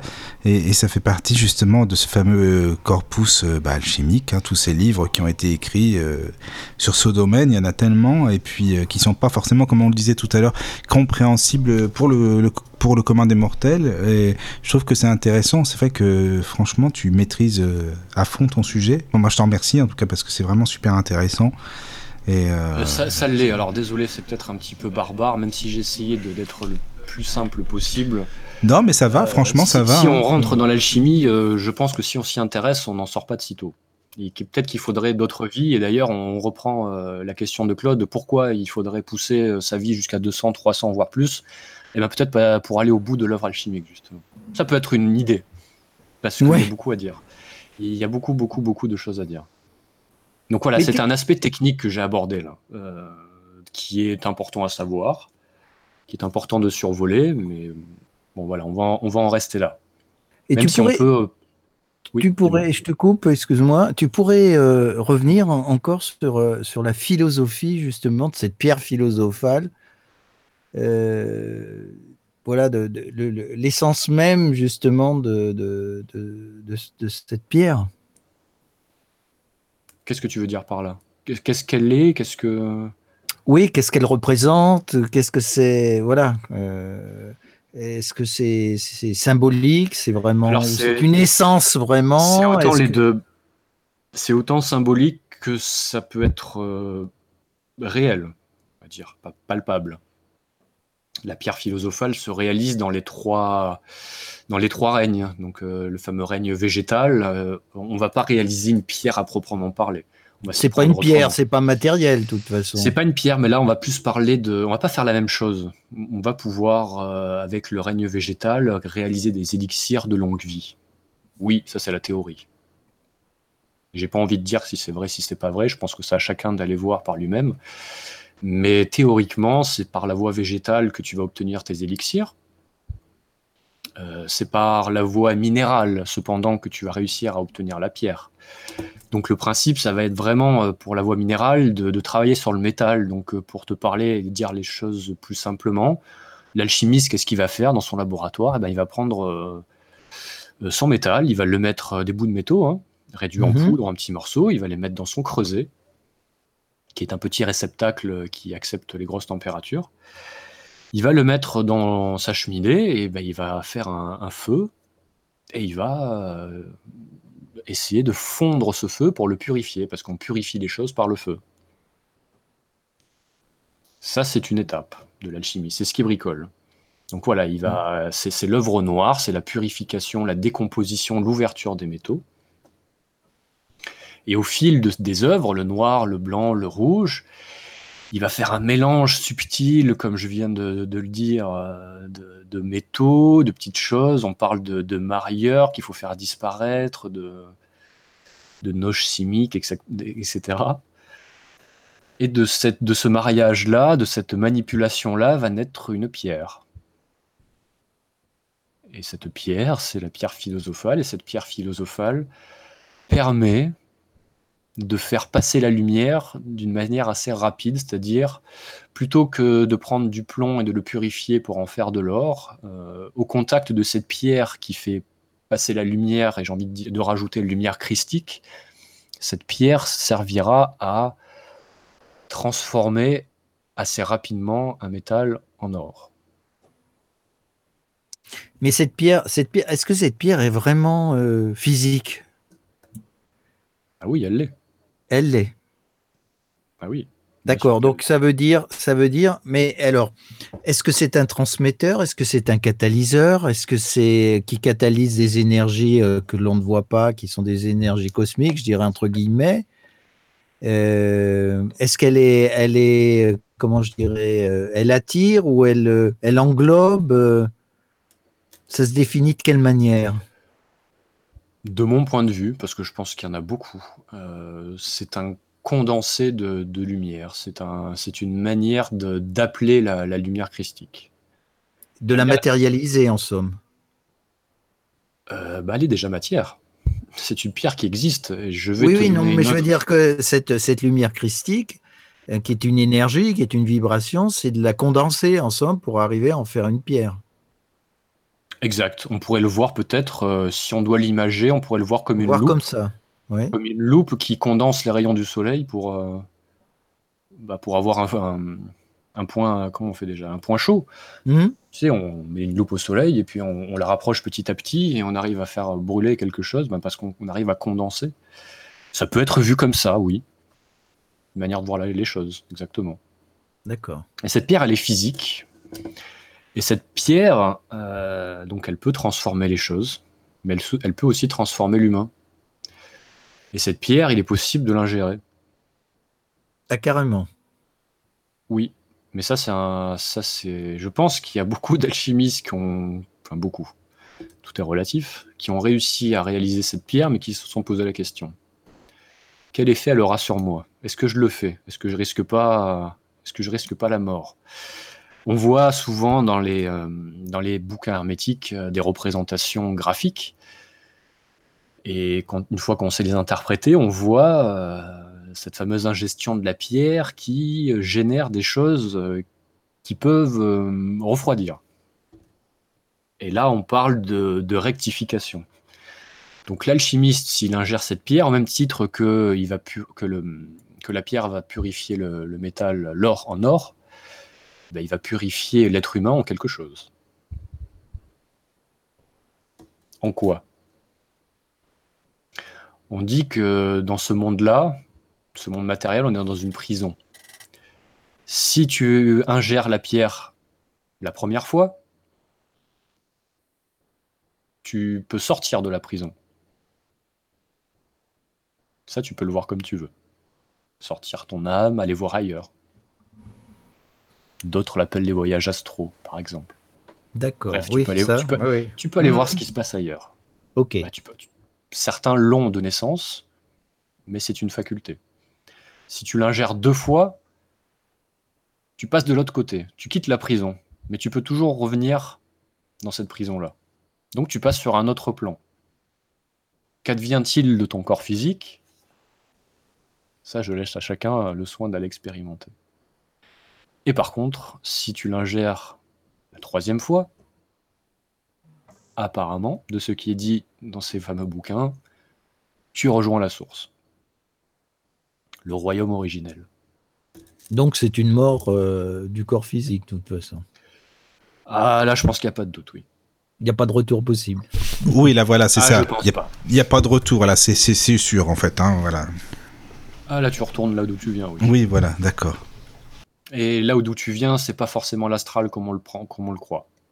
Ça, c'est une croyance euh, personnelle. On pourrait sûrement peut-être en discuter plus tard, mais euh, mais je pense que là, tu reviens au royaume, le vrai. Mais Parce que le- pour moi- le- les peut-être royaumes, donc tu crois qu'il y a un seul et unique royaume ou c'est plutôt en fonction justement des vibrations de chacun, de l'évolution de chacun et- En alchimie, on considère qu'il y a dix mondes. C'est c'est vrai qu'il y en a plusieurs sous différentes vibrations. Tu vois, je parlais tout à l'heure de la fameuse roue, ce qui, ce qui paraît réel ou ce qui paraît pas en fonction de, de la vitesse, en fonction de l'intensité, en fonction de la fréquence. Je pense qu'il y a ces dix mondes-là qui vibrent à une fréquence euh, différente. Donc on a le bas astral, on a notre monde, on a le, le- l'astral, le haut astral et d'autres mondes encore. Et le royaume. Mais est-ce que c'est vraiment le but? Parce que je me suis toujours posé la question et j'en avais discuté avec des initiés. Est-ce que c'est vraiment le but, le but de, retourner dans ce royaume Ou est-ce qu'il y a encore euh, d'autres chemins à parcourir au-delà du royaume, justement? Alors le but, euh, il dépend de tes motivations. Il y en a qui vont peut-être s'arrêter à la production de l'or, il y en a d'autres qui vont peut-être voir autre chose, et il y en a peut-être d'autres qui voudront aller rejoindre le divin une bonne fois pour toutes. Euh, pour moi, qui, qui, qui vais plus loin et qui ne reste pas enfermé dans une philosophie en particulier, même si je me base beaucoup sur l'alchimie pour comprendre l'univers, et ça, euh, j'hésite en, j'hésitais en, à en parler. Mais euh, bon, parce que c'est très pointu et que ça nécessite euh, un approfondissement euh, assez long. Mais pour moi, l'objectif ultime, oui, ça serait ça. Et c'est ce que tu viens de dire, c'est très juste. Euh, pour moi, ça serait la dissolution complète de ce monde. Et euh, Oui. un, retour, euh, un retour une bonne fois pour toutes au royaume originel. Euh, parce que je considère que, selon ce que je crois, on- la création de ce monde-là ne, ne s'est pas créée par les personnes que l'on croit. C'est un. On est dans une sorte d'impasse. Dans une matrice, je considère ça un peu comme On une est dans. matrice. Exactement. C'est un terme que j'emploie pas trop souvent, mais oui, c'est ça, c'est une matrice. Hmm. On est dans une matrice, euh, on est dans un cycle infernal. On se Un peu retrouve là. prisonnier, oui, oui. On ouais. se retrouve prisonnier d'un, Hmm. de Je suis quelque assez chose. d'accord avec toi. Ouais. Mm. Et du coup, euh, l'alchimie, pour moi, le but ultime serait de, bah, comme le- le- comme l'alchimiste dissout tout, fait passer la lumière, bah oui, donc l'objectif ultime, c'est la disparition de tout. Donc dans un premier temps, bah, on se fait dissoudre soi-même, et ensuite, euh, ensuite qui même me suivent, j'ai envie de te dire. Et c'est là on doit tous euh, faire un travail sur, nos égaux, sur notre, évolution, tout, tout ça. Tout ça, ça a un, un but réel. C'est pas, c'est pas juste un cycle infernal de réincarnation et d'évolution. Ça, c'est un truc New Age auquel je ne crois pas du tout. J'ai jamais cru que le principe de tout ça et la finalité, c'était la, la réincarnation pour évoluer. Moi, je pense qu'on est bloqué dans un cycle infernal et qu'il faut en sortir. Ça n'a aucun sens de revenir sans mémoire, sans rien, sans but. Et je pense que notre créateur euh, le. Est-ce que est-ce que c'est de revenir sans but euh, Tu crois qu'on revient sans but? Est-ce que sans mémoire Oui, parce que l'incarnation a tendance à lisser justement et à nous à rendre amnésiques par rapport à ce que l'on est réellement. Euh, mais est-ce qu'on est qu'on on n'apprend pas quand même malgré tout? Parce que c'est quand même un champ d'expérience. L'âme apprend. L'âme qui provient du royaume originel apprend. Il n'y a aucune certitude là-dessus. Oui. Par contre, qu'elle soit condamnée à revenir dans un corps étranger à chaque fois pour euh, repartir à zéro et pour se retrouver dans le même merdier, excusez-moi du terme, j'ai un doute. J'ai un gros doute sur, la, ouais, sur, euh, sur, le but de la manœuvre. Et je pense que le vrai créateur, du moins celui qu'on croit être le nôtre, euh, notre père, si on doit voir les choses ainsi, n'aurait pas créé les choses comme ça pour nous. Est-ce qu'il nous laisse pas libre aussi par rapport à ça? C'est-à-dire, est-ce que c'est pas nous justement qui nous sommes enfermés dans ce cycle infernal euh, Peut-être. Non, parce qu'à ce moment-là, on pourrait peut-être en sortir. Je pense, pas. Moi, je pense que l'astral, comme il est défini, tu sais, la fameuse lumière euh, au bout du tunnel. Oui, oui, quand lors des EMI, par exemple. Euh, voilà, je pense qu'au moment où tu rejoins, ce paradis-là, je pense que c'est un faux paradis. Tu sais, tu as l'impression, C'est très hiérarchisé. C'est pas normal. Encore une fois, on tombe dans. On est encadré par ce qu'on appelle des anges, des archanges. Tout est. Voilà, il y a un travail qui continue. On te force à encore travailler, évoluer, penser à ta prochaine incarnation. Elle est où ta liberté dans tout ça? Quoi le but, encore une fois? Mais c'est pareil, ces archanges, comme tu dis, ces archanges, ces anges, etc., ça peut être des, des, énergies, des entités qui se manifestent de cette façon-là parce que nous croyons à cela. Exactement, ça c'est une perception, encore une fois. C'est pour ça que j'aime beaucoup le monde de la médiumnité, les médiums, mais euh, je serais plutôt prudent de dire attention, on ne sait pas à qui on parle. Et même si eux ont tendance à se dire oui, mais je les vois, oui, mais je sais à qui je parle, c'est mon guide, c'est l'archange, machin truc. Oui, mais attention faut se méfier. Oui, c'est pas parce que les vérités sont dites qu'il faut faire confiance à 100%. On ne sait mm, pas. Mm, mm, en fait, on dit ange, archange parce qu'il faut bien des repères. En fait, on nous a toujours appris que les êtres supérieurs, c'était des anges ou des archanges, par exemple, et qu'on avait un guide, tu vois. Donc, je pense que c'est ça aussi. Il faut bien des repères à l'être humain, finalement. Ça, euh, c'est ce qu'on t'a expliqué, oui. Après, dans le christianisme, on, t'a expliqué quelque chose. Euh, chez les musulmans, on t'a expliqué autre chose. Et puis, dans l'ésotérisme et le New Age, on va donner une autre explication, d'autres raisons. Maintenant, je pense qu'il faut encore une fois, et je reviens toujours au même, euh, remonter à la source et s'intéresser vraiment au pourquoi du comment avec toujours cet esprit de logique, parce qu'il y a une logique derrière tout ça. Et si on pense logique, et c'est pas parce qu'on touche au divin euh, que la logique serait forcément différente de la nôtre. Donc, il euh, faut prendre beaucoup de recul, s'intéresser à beaucoup de sujets et puis essayer de, comprendre les choses. Et bon, en tout cas, moi, de mes expériences, de mes recherches, euh, il y a beaucoup de choses qui m'ont pas convaincu. Aujourd'hui, je cherche encore, mais il y a des choses qui paraissent un peu plus sûres et ce que je vous raconte là me paraît être la chose la plus probable. Je peux me tromper. D'accord. Euh, en fait, il y aura des questions. Mais... Je, repars sur l'alchimie, je refais un, crochet là-dessus pour dire que euh, tout ce que je vous dis, euh, je l'expérimente à travers de l'alchimie. L'alchimie m'aide à comprendre l'univers, donc m'aide à comprendre les autres mondes, m'aide à comprendre la matière, le pourquoi du comment, etc. Donc voilà, c'est pas juste un jeu où on transforme de l'or, c'est vraiment une quête vers, encore une fois, la vérité. Mais c'est quoi les dix mondes dont tu parlais tout à l'heure là? Est-ce que tu pourrais nous en parler un peu ou non? Les fameux grossièrement. Oui, grossièrement. Il y, a, des mondes auxquels bon, euh, j'y suis pas allé, hein, donc je vais pas faire le, mec qui, sait tout. je suis pas allé voir. Mais euh, en regroupant toutes les informations, il y a bien une dizaine de mondes. Il y en a bien sept accessibles, on va dire, euh, et presque accessibles à l'humain. Et si on doit en parler, on va dire qu'il y a un premier monde qui est vraiment obscur, qui est vraiment proche euh, de ce qu'on pourrait appeler l'enfer.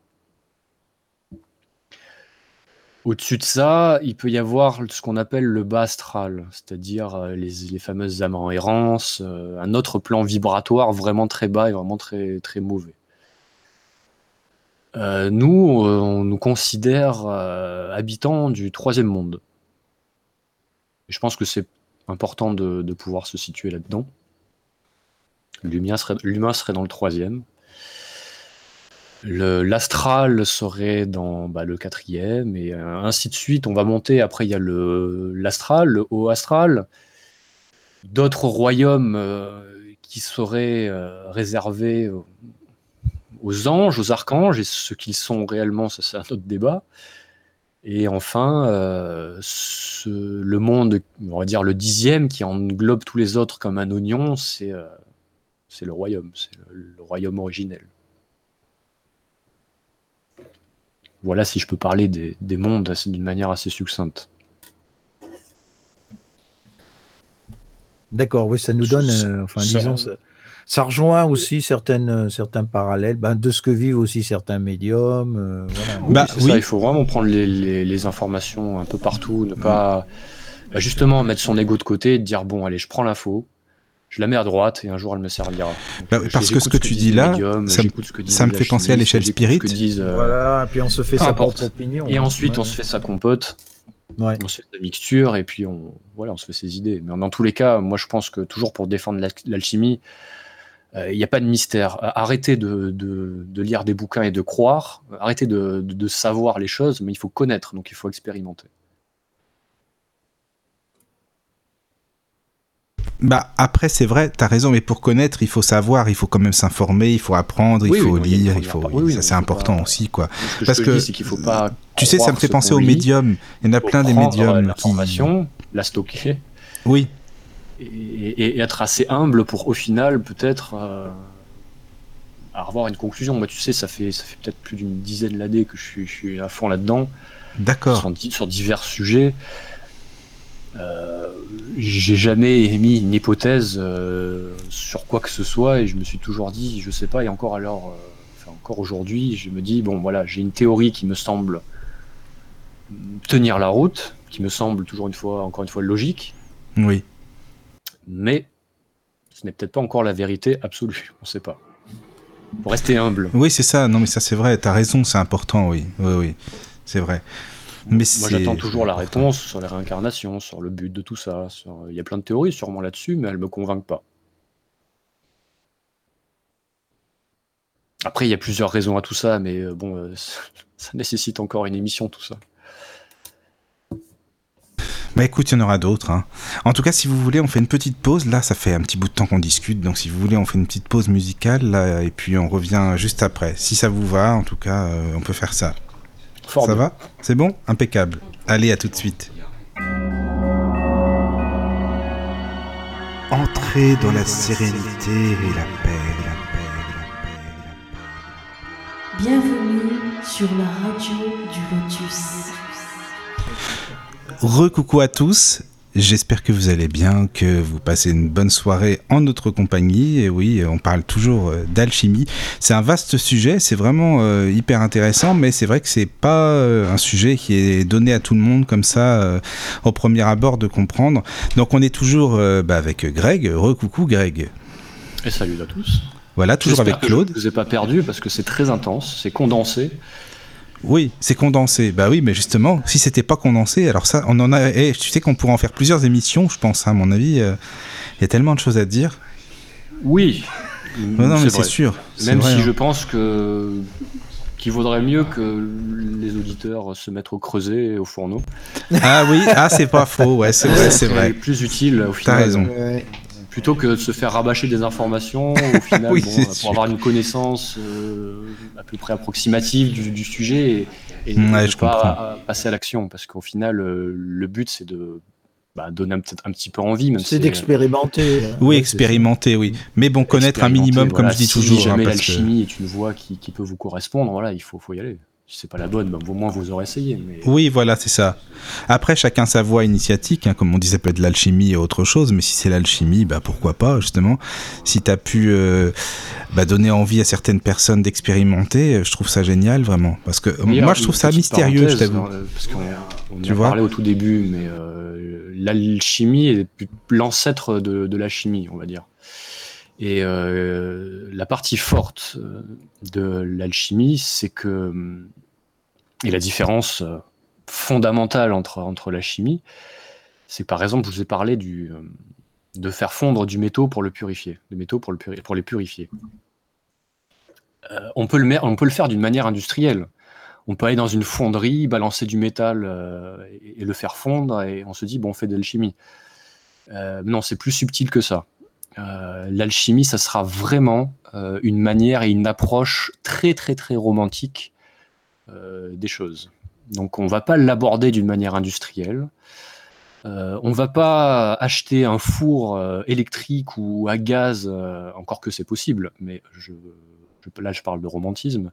Si on respecte la tradition hermétique, on va préparer sa cheminée, on va préparer son feu, son foyer, parce que d'abord on prépare un, foyer pour son feu, des petites branches, des petites braises, etc pour accueillir le creuset. Donc là, il y a une, y a une démarche. C'est un peu comme certains qui, qui font le rituel du thé. Ben là, c'est peut-être un petit peu pareil.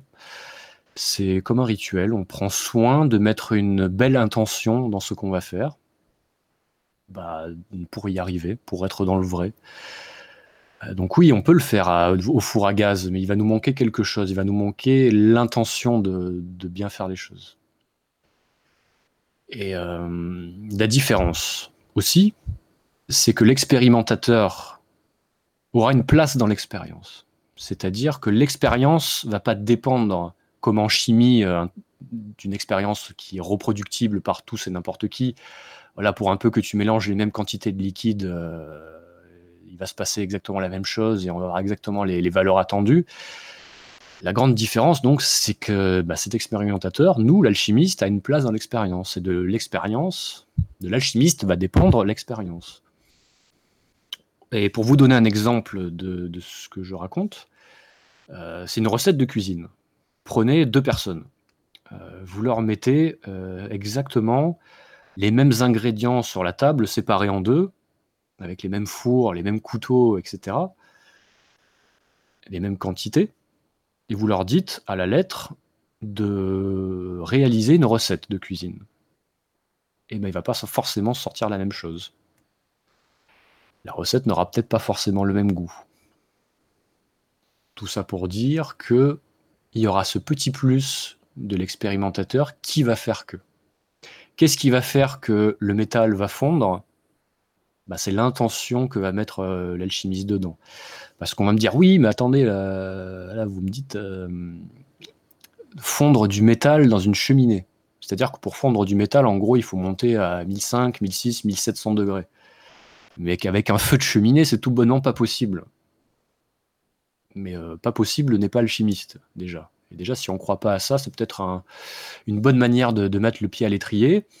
Euh, c'est d'inviter les gens à essayer de, prendre un creuset, un petit peu de métal, de matière première, on va dire, et d'essayer de la fondre. Qu'est-ce que va faire l'alchimiste de plus que, le chimiste qui va pas arriver à faire fondre son métal dans une cheminée? Eh ben, il va, par exemple, invoquer des élémentaux. Et on pensera à la salamandre, qui, euh, qui est un petit, le petit serpent d'émeraude, appelé le serpent d'émeraude, qui se manifestera par une petite flamme verte au cœur de votre foyer. Et ça, c'est un signe des élémentaux pour dire que bah, le foyer convient à la salamandre et qui va venir t'aider pour faire monter la température. Ça paraît improbable, mais ça fait partie de, la magie non, mais C'est intéressant, je trouve, parce que moi, les élémentaux, ça m'intéresse. Juste par rapport à ce que tu disais avant, là, c'est marrant, parce que bon, tu parlais de la langue des oiseaux et puis euh, du, des, des, formules. On dit toujours que pour, euh, pour faire fondre un homme, fondre, hein, donc en alchimie, pour faire fondre un homme, une femme peut le faire fondre par sa cuisine, justement le fait de réaliser certains plats bien spécifiques euh, qu'elles, euh, qui n'auront pas le même goût chez elles. Que tu parles de les hommes par le ventre. Hein ben oui. C'est pas pour rien qu'on dit ça en fait. Hein. Ça se pourrait. tu sais que oui, il y, a sûrement une action, euh, enfin sûrement, très probablement une action alchimique entre deux personnes, d'autant plus lorsqu'elles sont amoureuses. Oui, oui, il se passe quelque chose. Là, c'est de l'ordre, c'est de l'ordre du règne animal, très certainement.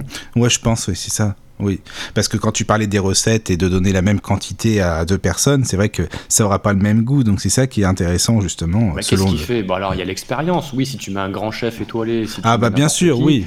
Même s'il réalise la même chose, hmm, il n'y aura pas que ça. Il y a quand même euh, le petit, le petit truc. Oui, il y a le petit plus quand même, c'est ça.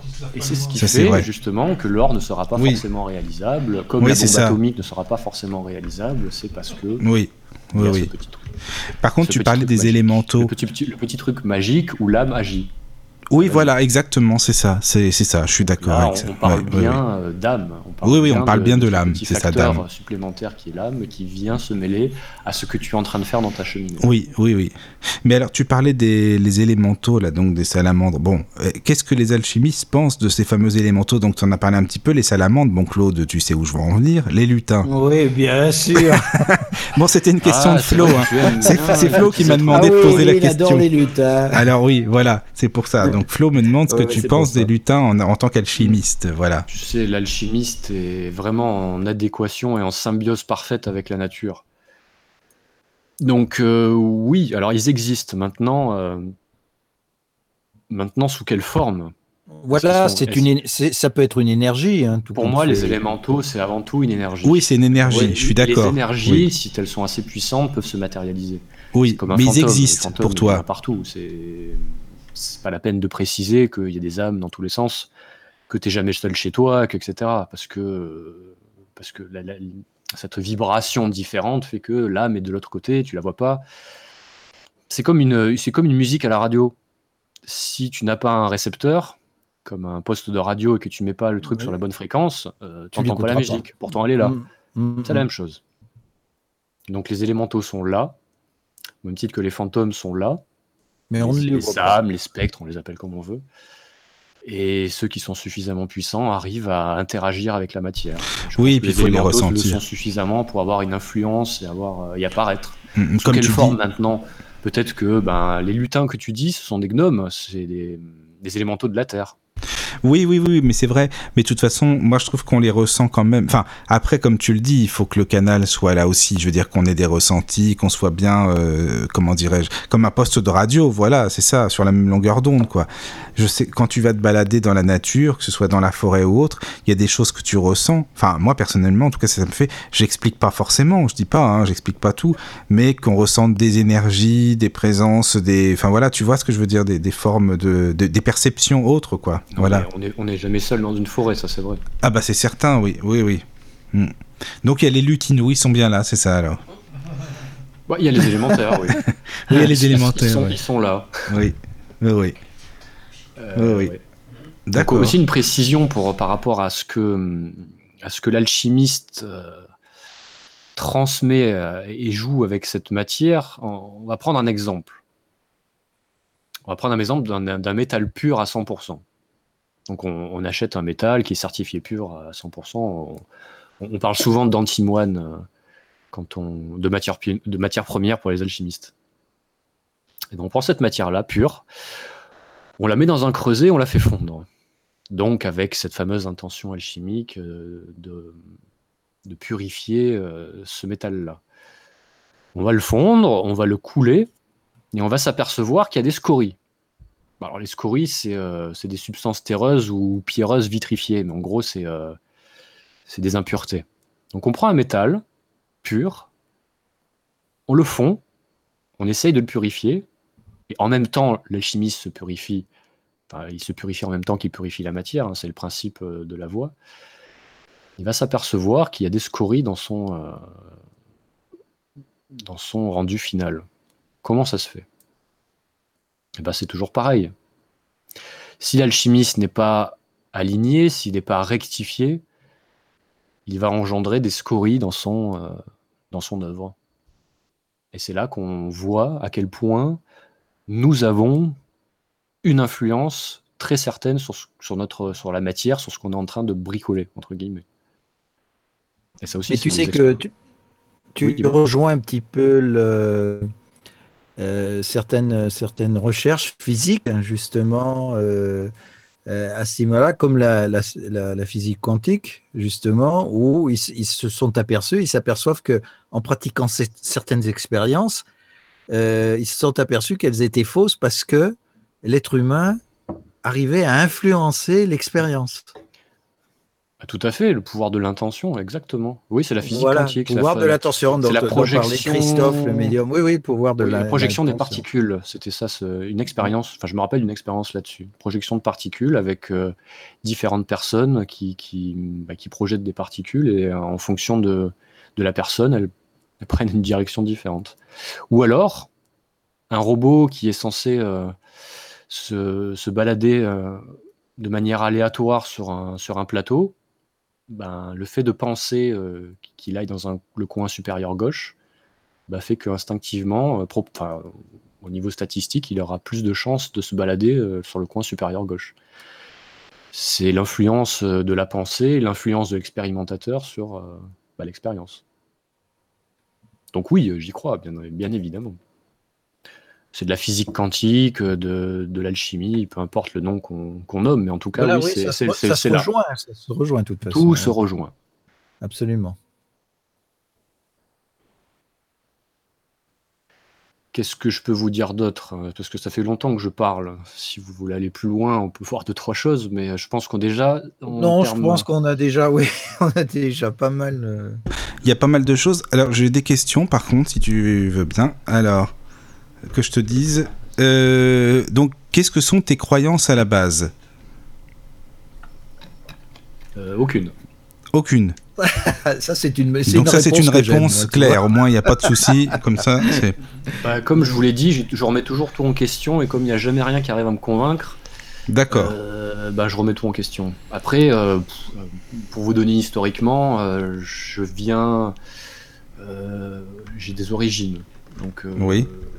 Il y a eu le bouddhisme qui a pu influencer ma vie, il y a eu le christianisme qui a pu l'influencer un petit peu aussi. Il y a le fait d'avoir été confronté très jeune à des phénomènes paranormaux qui a remis beaucoup de choses, euh, qui, a remué beaucoup de choses et qui a changé beaucoup de choses. Mais voilà, donc ça m'a permis de mettre un pied à l'étrier de, ce monde qui est, merveilleux et qui est pas si simple, que j'appelle moi la réalité non ordinaire. C'est parce qu'on on est dans une réalité, mais elle est vraiment pas du tout ordinaire. Et je me suis affranchi de toutes les idées qui me plaisaient pas. Donc non, euh, j'ai pas de croyance à la base. Je crois ce, ce, en quoi- ce que j'expérimente, on va dire. Ce que je crois juste. D'accord. Oui, oui, oui, je comprends. Mais qui te concerne aussi. euh, je veux dire que quelqu'un qui va pratiquer un petit peu ta- l'art de, de l'alchimie n'aura pas obligatoirement le même type de, de ressenti, d'expérience. Bien, non, bien sûr que non. Après, oui, il y a autant Voilà, c'est c'est de vraiment manière de la décrire que d'alchimiste. Voilà, c'est vraiment quelque chose qui. Après, euh, je, je ne me définis toi, pas quoi. forcément comme un alchimiste non plus. hein. Je vous en parle parce que je m'y intéresse très fortement. Et c'est un ça te sert- domaine, euh, Ça te sert de point d'appui pour, euh, pour évoluer. Quoi. c'est un point d'appui très important. Oui. Oui, voilà, c'est important. C'est Oui, une oui. quête parallèle aussi. C'est-à-dire que je pense pas que j'abandonnerai euh, l'alchimie. C'est une quête bien trop longue, vaste et riche euh, pour te dire que tu vas arrêter. Oui, Tu, tu peux la mettre en pause, tu peux, mais elle t'accompagne. C'est quelque chose qui est en toi, quoi, pr- pratiquement. je. Voilà, c'est ça. Alors, d'autres questions. Est-ce que tu pourrais euh, nous parler de l'alchimie de l'esprit, c'est-à-dire euh, ce qu'on appelle en alchimie euh, le vieil homme et le nouvel homme Tu sais, pas l'alchimie par rapport à la matière, mais l'alchimie par rapport à, la morale, par exemple, à la spiritualité, au progrès, que ce soit au, progrès de l'individu en tant que tel. Tu vois ce que je veux dire? C'est-à-dire pas te transmuter la- le métal en or, par exemple, ou ce qu'on veut, mais de transmuter nous ce que nous sommes, le vieil homme, donc avec nos défauts, nos imperfections, euh, en, évoluant et avec euh, les qualités que nous nous faisons euh, donc pour nous nous parfaire quoi. Est-ce que tu peux nous en parler?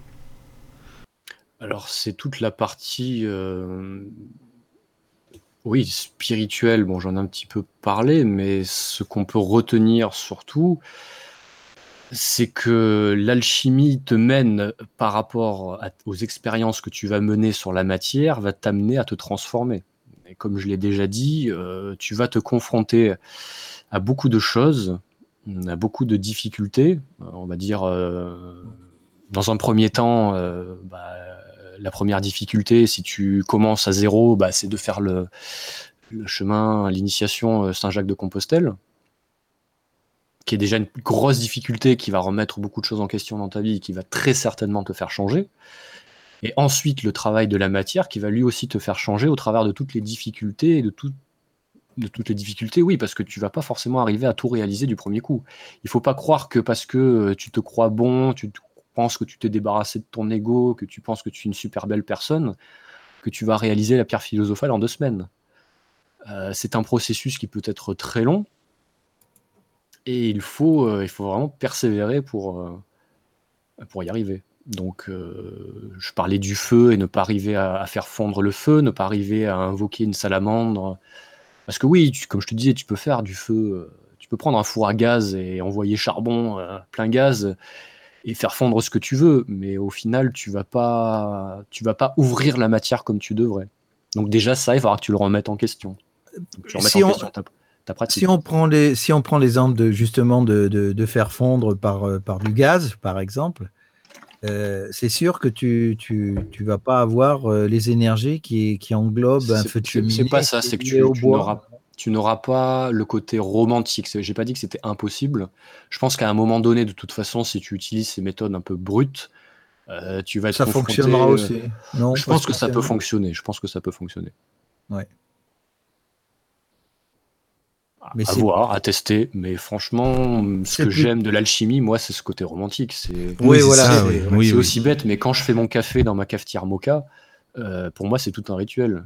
Je respecte ce moment, je verse mon petit café, je fais mes petites dosettes, je le mets pas à l'arrache. Euh, je prends ma petite eau distillée que je verse, euh, je mets la bonne quantité.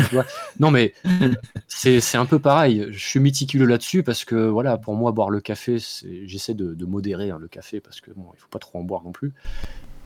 Mais, euh, c'est une forme de rituel. C'est un moment. Bah, c'est un rituel, oui. Il y en a c'est le café, euh, il y en a c'est le calva, chacun son truc. Euh, donc voilà, je le prends au sérieux la chose. Mais quand on fait de l'alchimie, je pense qu'aussi il faut prendre la chose au sérieux. Oui, oui, c'est bah, sûr, c'est important, c'est vrai, c'est vrai. Alors, euh, je voulais savoir aussi, qu'est-ce que tu entends par euh, l'alchimie christique? Tu parlais de ça tout à l'heure. La lumière, euh, l'alchimie christique. Enfin, est-ce que tu peux nous en parler un La lumière, oui. parce qu'en fait, le principe alchimique, c'est bon, de dissiper ses émotions et de trouver l'unité, de trouver le, repos, la plénitude, certes, mais c'est aussi, ça passe par se dépouiller, s'enlever de ses, voiles, de cette fameuse lumière christique et pour moi, cette fameuse lumière christique provient du soleil et des astres. Et pour moi, cette lumière-là, c'est une lumière divine. C'est la lumière qui provient du royaume originel. Donc aller de l'ombre à la lumière, en gros, c'est ça? On est d'accord que si la création, comme on en a parlé tout à l'heure, n'existe pas, le, le, modèle darwinien d'évolution n'existe pas, on peut penser que le Soleil n'est pas une boule de feu qui se trouve à à des milliards de kilomètres et qu'il a été mis en place à un endroit précis euh, pour une fonction précise par le grand créateur. Et c'est de cette lumière que tu, dois te nourrir. Donc euh, l'idée c'est d'enlever ses voiles, d'enlever ses peaux pour que toi tu reçoives cette lumière, que tu sois connecté avec le divin. C'est ça que j'appelle lumière christique. C'est pas que de la lumière du soleil, c'est vraiment euh, philosophiquement parlant peut-être un peu plus loin que ça plus poussé. oui, je, je vais te donner un exemple euh, d'une expérience. Hmm, souvent, dans les recettes alchimiques, euh, de la voie végétale, entre autres, on, dit il faut que tu euh, récupères de la rosée du matin. Alors c'est très romantique, encore une fois. Ah tiens, donc pourquoi la rosée du matin Il faut que je me lève de, de bonne heure pour aller chercher, récolter mon eau? D'ailleurs, pourquoi on dit bonheur? Parce que c'est à la bonne heure. C'est à l'heure qu'il faut. C'est à l'heure où l'esprit est encore dans la matière, donc dans l'eau qu'on vient chercher. Donc on va se lever de bonne heure, on va récolter notre rosée. Mais qu'est-ce qui fait que la rosée est chargée de l'esprit? Qu'est-ce qui ramène l'esprit? Qu'est-ce qu'elle a vécu cette eau pendant la nuit qui fait qu'il euh, faut vite aller avant que les rayons du soleil n'arrivent? Eh bien, c'est l'influence de la lune. La lune a une influence sur cette fameuse eau qui va la transformer, on ne va pas rentrer dans les détails, mais tu ne parviendras jamais à réaliser ou à finaliser une expérience si tu n'utilises pas la rosée du matin. Tu beau prendre l'eau distillée la plus pure que tu veux, euh, tu n'y arriveras pas. Donc, euh, donc il y a une influence très certaine de la Lune, il y a une influence très certaine du Soleil, sur les expérimentations, sur la matière et sur l'humain. Donc le soleil, c'est pas juste une boule de feu qui, qui, projette de la chaleur, c'est une lumière christique. J'aime l'appeler comme ça. Christique euh, du, du, Christ, mais c'est une lumière divine. D'accord, donc. Ok, oui, oui. oui, je comprends. Bah, de toute façon, comme on dit, on a tous une part d'ombre en nous et on doit aller vers la lumière, quoi, vers le, vers le jour. C'est le but, c'est le, but, voilà. D'aller vers la lumière, de retourner au royaume. Oui, oui, retourner au royaume. Je pense que c'est ça, en tout cas. Oui, oui, je le comprends. Je, je vois donc, ce que tu expliques. Je, je, comprends, ça me parle, ça me parle. Euh, est-ce que tu peux nous parler de l'hermétisme chrétien? Parce qu'en fait, je t'explique pourquoi je te pose la question. C'est parce que j'ai écouté, je ne sais pas si tu connais beaucoup, beaucoup de conférences de Charles Raphaël Payer, qui est très bien en fait. Il fait beaucoup de conférences, que ce soit sur l'alchimie, sur l'initiation, enfin il y a beaucoup de choses en fait. Et il parle souvent justement de l'hermétisme chrétien, lui, par rapport à l'alchimie. Donc est-ce que tu peux nous en parler?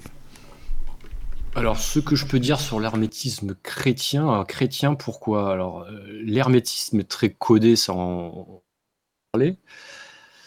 Euh, mais les alchimistes ont quand même euh, distillé un petit peu partout dans le monde des messages.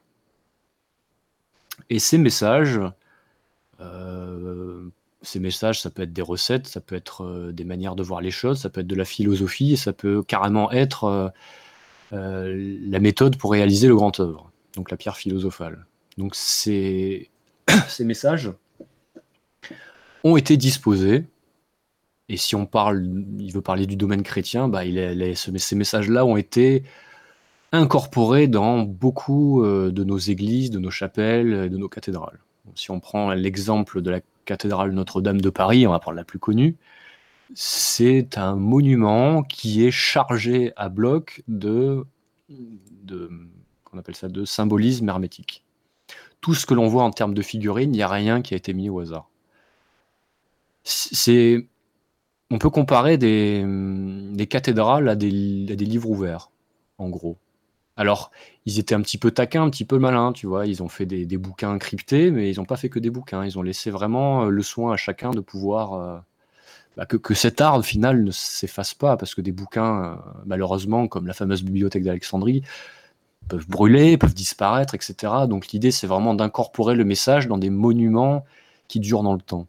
Mais on dit que de toute façon, sur les cathédrales, en fait, c'est un vrai catéchisme, en fait, hein, ce qu'on voit sur les cathédrales, catéchisme alchimique, tu vois Je sais pas, c'est ce Il y, a beaucoup de symbolique. Il y a beaucoup de symbolique, oui mais il y a aussi beaucoup de, symboliques hermétiques euh, qui sont aussi euh, liées à l'hermétisme. Hein.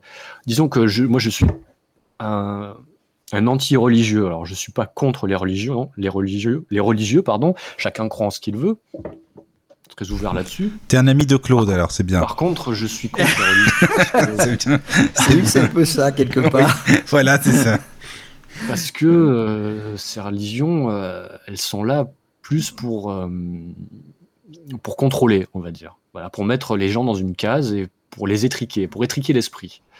Parce qu'elles ont raison dans ce qu'elles disent, et c'est là le piège, elles ont raison dans ce qu'elles disent, mais elles ont tort dans ce qu'elles n'expriment pas. Et c'est ce que je leur reproche, c'est de te donner certaines vérités, mais de ne pas te dire toute la vérité. Et le plus grand des mensonges venant euh, de Lucifer, bah, ce serait de, de distiller euh, un mensonge euh, recouvert de, belles vérités. Là est le piège. Mais de toute façon, tous les livres dits, entre guillemets, sacrés ont été expurgés. Hein, donc, justement, ces vérités en question qui dépassent le monde, ce que j'appelle le monde ordinaire. voilà. Entre les scribes qui racontent un peu ce qu'ils veulent. Non, parce que c'est. on, croit en, on croit en écrits, quand même, des écrits qui datent, certes, qui sont simplement historiques, mais bon, toujours dans la remise en question, quel, euh, quel, euh, quel crédit on peut donner à tout ça? Et quelle interprétation on peut en faire aussi, parce que c'est quand même assez. Euh, c'est quand même très imagé. Il y a beaucoup aussi de paraboles dans, dans, dans, tout ce qui est Bible, Coran, etc. Oui, mais comme. Des gens qui passent des années à étudier, à essayer de comprendre. Ils peuvent toujours chercher parce que comme de toute façon ça a été expurgé plus ou moins déjà, donc euh, le, fil de, ce qui pourrait être raconté est tronqué. Le, le, euh, plan est parfait, il va durer une éternité. N'est-ce pas bien ficelé? Hmm. Pour moi, si. C'est bien ficelé. C'est quelque chose, on n'arrivera jamais au bout, bah, ça, va, nous tenir en haleine jusqu'à bah, jusqu'au prochain déluge, on va dire, en guise d'exemple. D'ailleurs, euh, euh, pour parler de. Pour conclure sur la, question euh, qui t'a été posée sur l'hermétisme et le christianisme, il y a, des ouvrages de Fulcanelli sur les cathédrales, sur les monuments. Alors, Fulcanelli, c'est un alchimiste. On, le décrit comme un alchimiste, mais c'est, je pense, plus un fantasme, euh, et je pense que plutôt que c'est un groupe d'alchimistes. Mais euh, toujours est-il que ces ouvrages sont, sont vraiment top le mystère des cathédrales et les demeures philosophales. Voilà. Si ça intéresse la personne qui a posé la question, en tout cas, il pourra se ruer sur ces bouquins-là. C'est des mines d'informations. C'est vrai qu'il y a beaucoup, beaucoup de choses dedans. Et tu as raison, hein, quand tu dis que c'est, euh, en fait, c'est pas une personne en tant que telle. Enfin, on pense pas que Fulcanelli, euh, il ait existé, mais que c'est un groupement. Voilà, c'est ça, en fait. Euh, on sait pas trop, quoi. On sait pas trop. Je pense qu'ils ont gardé le mystère. voilà, c'est ça. C'est Richard Ketzin qui avait parlé de ça, qui a écrit des bouquins aussi qui est un, alchimiste euh, qui, est, qui, est, intéressant, euh, je trouve. Donc euh, voilà, il avait parlé de Fulcanelli. Mais c'est vrai que c'est des, bons, c'est des bons livres et c'est des classiques. Donc c'est bien que tu les conseilles, c'est vrai, c'est important. Exact. Bon, il y en a d'autres. Hein, ça, ça, dépend parce qu'il y a beaucoup de livres. Hein. Il y a à boire et à manger dans l'alchimisme. si on va à la Fnac chercher des bouquins, bon, il y aura plein de trucs. Après, ça dépend ce qu'on cherche. Donc, s'il y a des questions qui sont liées à ça, bon, après, on pourra faire pour donner deux, trois références. Bon, une, référence qui est, qui est utile pour débuter, bon, ça, euh, je pourrais en parler à chaque fois, c'est euh, Nicolas Lemery, Y à la fin. S'appelle Cours de chimie. Euh, chimie avec un Y, l'ancien français. c'est un, une œuvre qui est disponible gratuitement à la BNF, qu'on peut télécharger en PDF. Alors c'est difficilement lisible parce que c'est écrit en ancien français. néanmoins, on peut se le faire imprimer pour quelques, une vingtaine, trentaine d'euros, je crois qui est un livre assez épais où Monsieur Lemery, euh, grand alchimiste euh, ou chimiste de l'époque, euh, décrit beaucoup d'expériences réalisables par n'importe qui. Donc voilà, ça c'est un, un, un must-have, si je puis dire ça comme ça. Si on est plus dans le romantisme, je vais conseiller L'alchimiste de Paolo Coelho, qui est un qui est qui bon, qui est un best-seller, hein, je pense qu'on le présente plus vraiment, mais ceux qui connaissent pas, euh, je le conseille. C'est un c'est un roman, c'est une histoire très simple, mais qui regorge d'informations et de philosophie. C'est une histoire vraiment merveilleuse, ça se lit d'une vitesse. C'est bon, Pablo Coelho, de toute façon, euh, c'est un grand c'est un grand écrivain. Ça, c'est pu remettre en question, mais euh, donc Paolo était un un initié, pour sûr. Donc voilà, ça c'est euh, une manière d'entrer dans le romantisme euh, alchimique.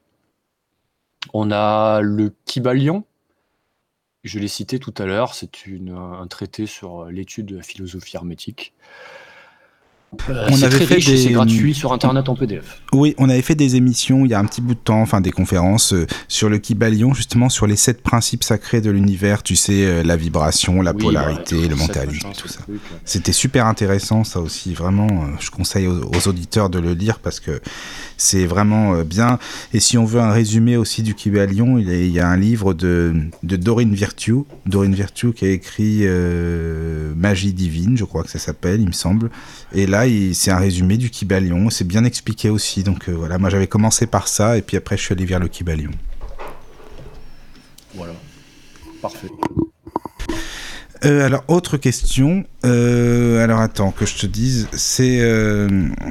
Ah oui, voilà. Qu'est-ce que tu penses en tant qu'alchimiste de la 16 c'est-à-dire euh, même des, moines, par exemple, euh, qui sont euh, un peu reclus dans leur monastère, par exemple, dans leur monastère qui sont là à tout, tout, enfin voilà, à chanter, à prier, pas en permanence, mais quasiment. Est-ce que tu penses que ce sont un peu une sorte de d'alchimistes ces, ces moines là ou non, parce qu'ils sont quand même en permanence en, en relation avec le chant grégorien, par exemple, qui est quand même un cri de l'âme, enfin un chant de l'âme ou un cri ou un désespéré, si on peut dire ça. Enfin, qu'est-ce que tu penses de ça en fait, tant alchimistes bah, Moi, je dirais qu'ils sont dans, la voie royale, parce qu'on a parlé des, trois voies euh, tout à l'heure.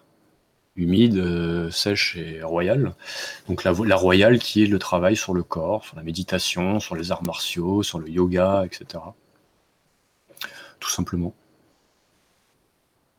Donc c'est une, une, quête. Alors est-ce qu'on peut parler d'alchimie? Oui, parce que tu opères une transformation intérieure, une transmutation de ce que tu es. On peut parler d'alchimie. Mais est-ce qu'il y a un résultat? Ce que je veux dire, est-ce que hum, ces moines même qui sont enfermés comme ça et qui vivent de cette façon-là euh, ont conscience vraiment de, de ce qu'ils font? Tu vois, je me pose la question aussi à ce niveau-là. Euh, qu'est-ce qu'ils ont conscience? On ne sait pas s'ils ont conscience. Est-ce qu'ils ont conscience de faire de l'alchimie? Je suis même pas sûr. Voilà, c'est la question que je me pose parce que. Bah ça, je pense euh, qu'il faut leur poser directement. Je ne saurais pas te répondre. Ça appartient à chacun de, de savoir ce qu'il fait, pourquoi il le fait. Mais en tout cas, c'est bien de le faire. Je l'encourage, oui. On peut travailler la matière, via la matière, pardon. On peut travailler euh, via les plantes, via les minéraux, mais on peut travailler sur son corps. Mais je pense pas qu'ils ont conscience. Enfin, je suis pas moine, hein, loin de là. C'est sûr. Mais non, certainement pas. non, certainement pas, Claude. T'as raison de le dire. Mais non, mais je pense pas qu'ils vont te dire on fait de l'alchimie. Enfin, ça non. Mais peut-être qu'ils le font, euh, voilà, inconsciemment, quoi. C'est ça?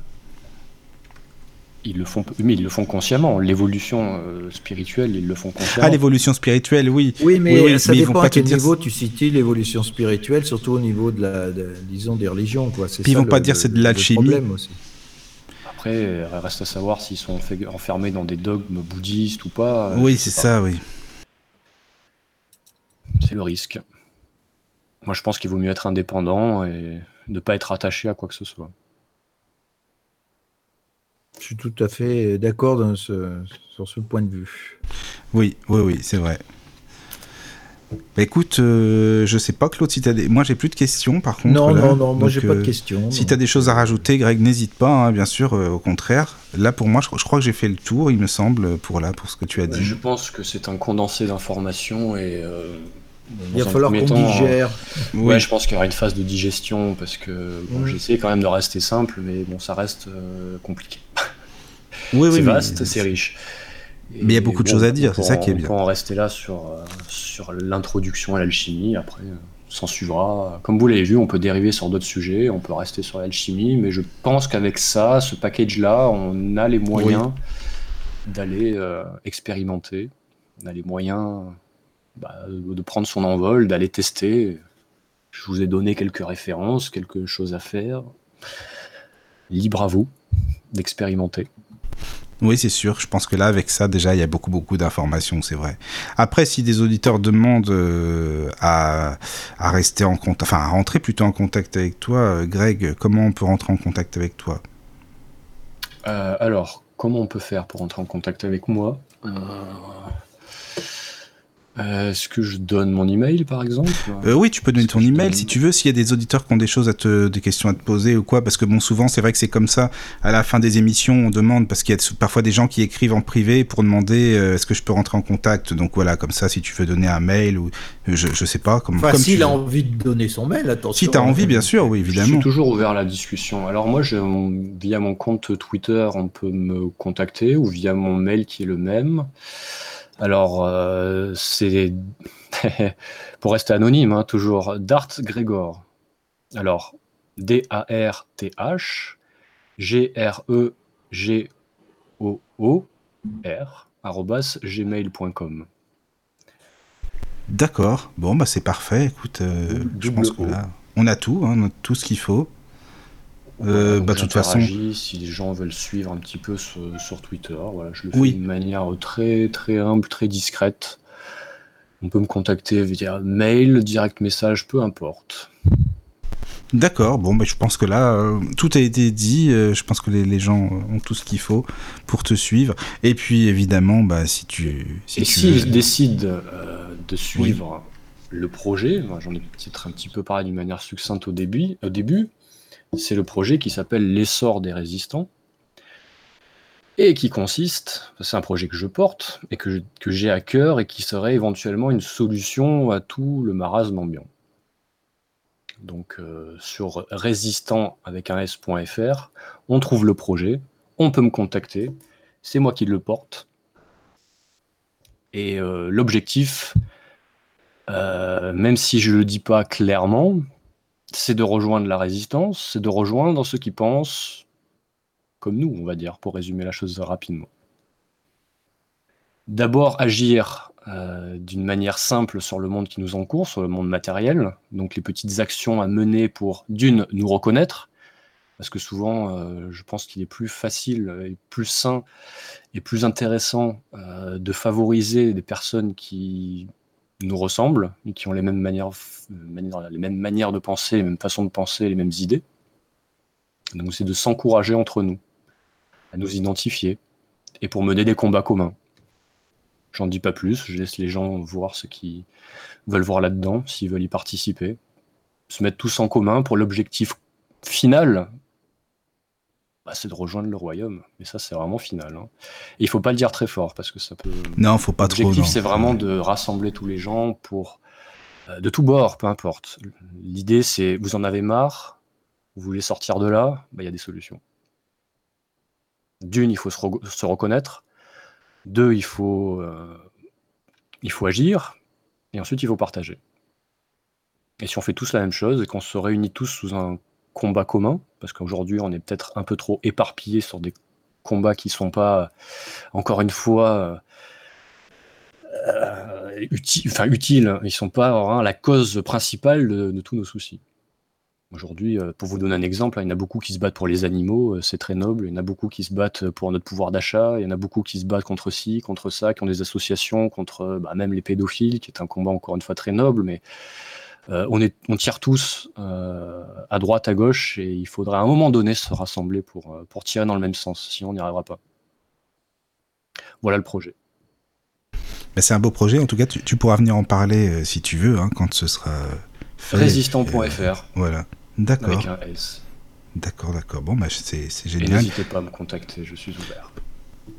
Ben merci. Euh, je suis ouvert parce que j'ai un projet qui nécessite euh, de me mouiller un petit peu et de, parler aux gens, de les ouvrir, de les éveiller. Donc ça fait partie du projet, donc je vais pas refuser à ce qu'on me contacte, bien évidemment. Oui, oui, non, mais tu as, raison, en même temps, oui, logiquement, c'est sûr, c'est vrai, c'est vrai. Et puis, euh, bah, si tu veux, bien sûr, hein, revenir faire des émissions avec nous sur soit la continuité de ce thème ou d'autres thèmes, bah, tu es le bienvenu, évidemment, hein, ça c'est certain, parce que c'était vraiment hyper intéressant. Moi, j'ai trouvé ça euh, passionnant et puis c'est vrai qu'on apprend beaucoup, beaucoup de choses. Donc euh, voilà, je voulais te le dire et puis euh, je pense que ça a bah, plu. Merci beaucoup, c'était un plaisir. C'est toujours un plaisir de parler des choses intéressantes. Mm, mm, c'est vrai, c'est vrai. Tout à fait, oui. Puis on apprend toujours. oui, oui, oui. C'est le but en même temps. C'est le but, oui. C'est vrai. Absolument. Ben, merci beaucoup, hein, Greg, encore une fois pour cette émission. Et puis euh, pour euh, les auditeurs euh, qui étaient là, merci. Et puis dormez bien, prenez soin de vous surtout, c'est important. Et on vous dit donc à la prochaine pour une émission. Voilà, merci Greg, merci à Claude, hein, toujours là, toujours fidèle au poste, c'est bien, ça fait plaisir. merci, merci à toi, Michael. voilà. Merci à tous. À bientôt. merci aux auditeurs qui nous ont écoutés. Merci. Et qui ont posé des questions. Merci. Entrez dans la sérénité et la paix, la paix, la paix, Bienvenue sur la radio du Lotus.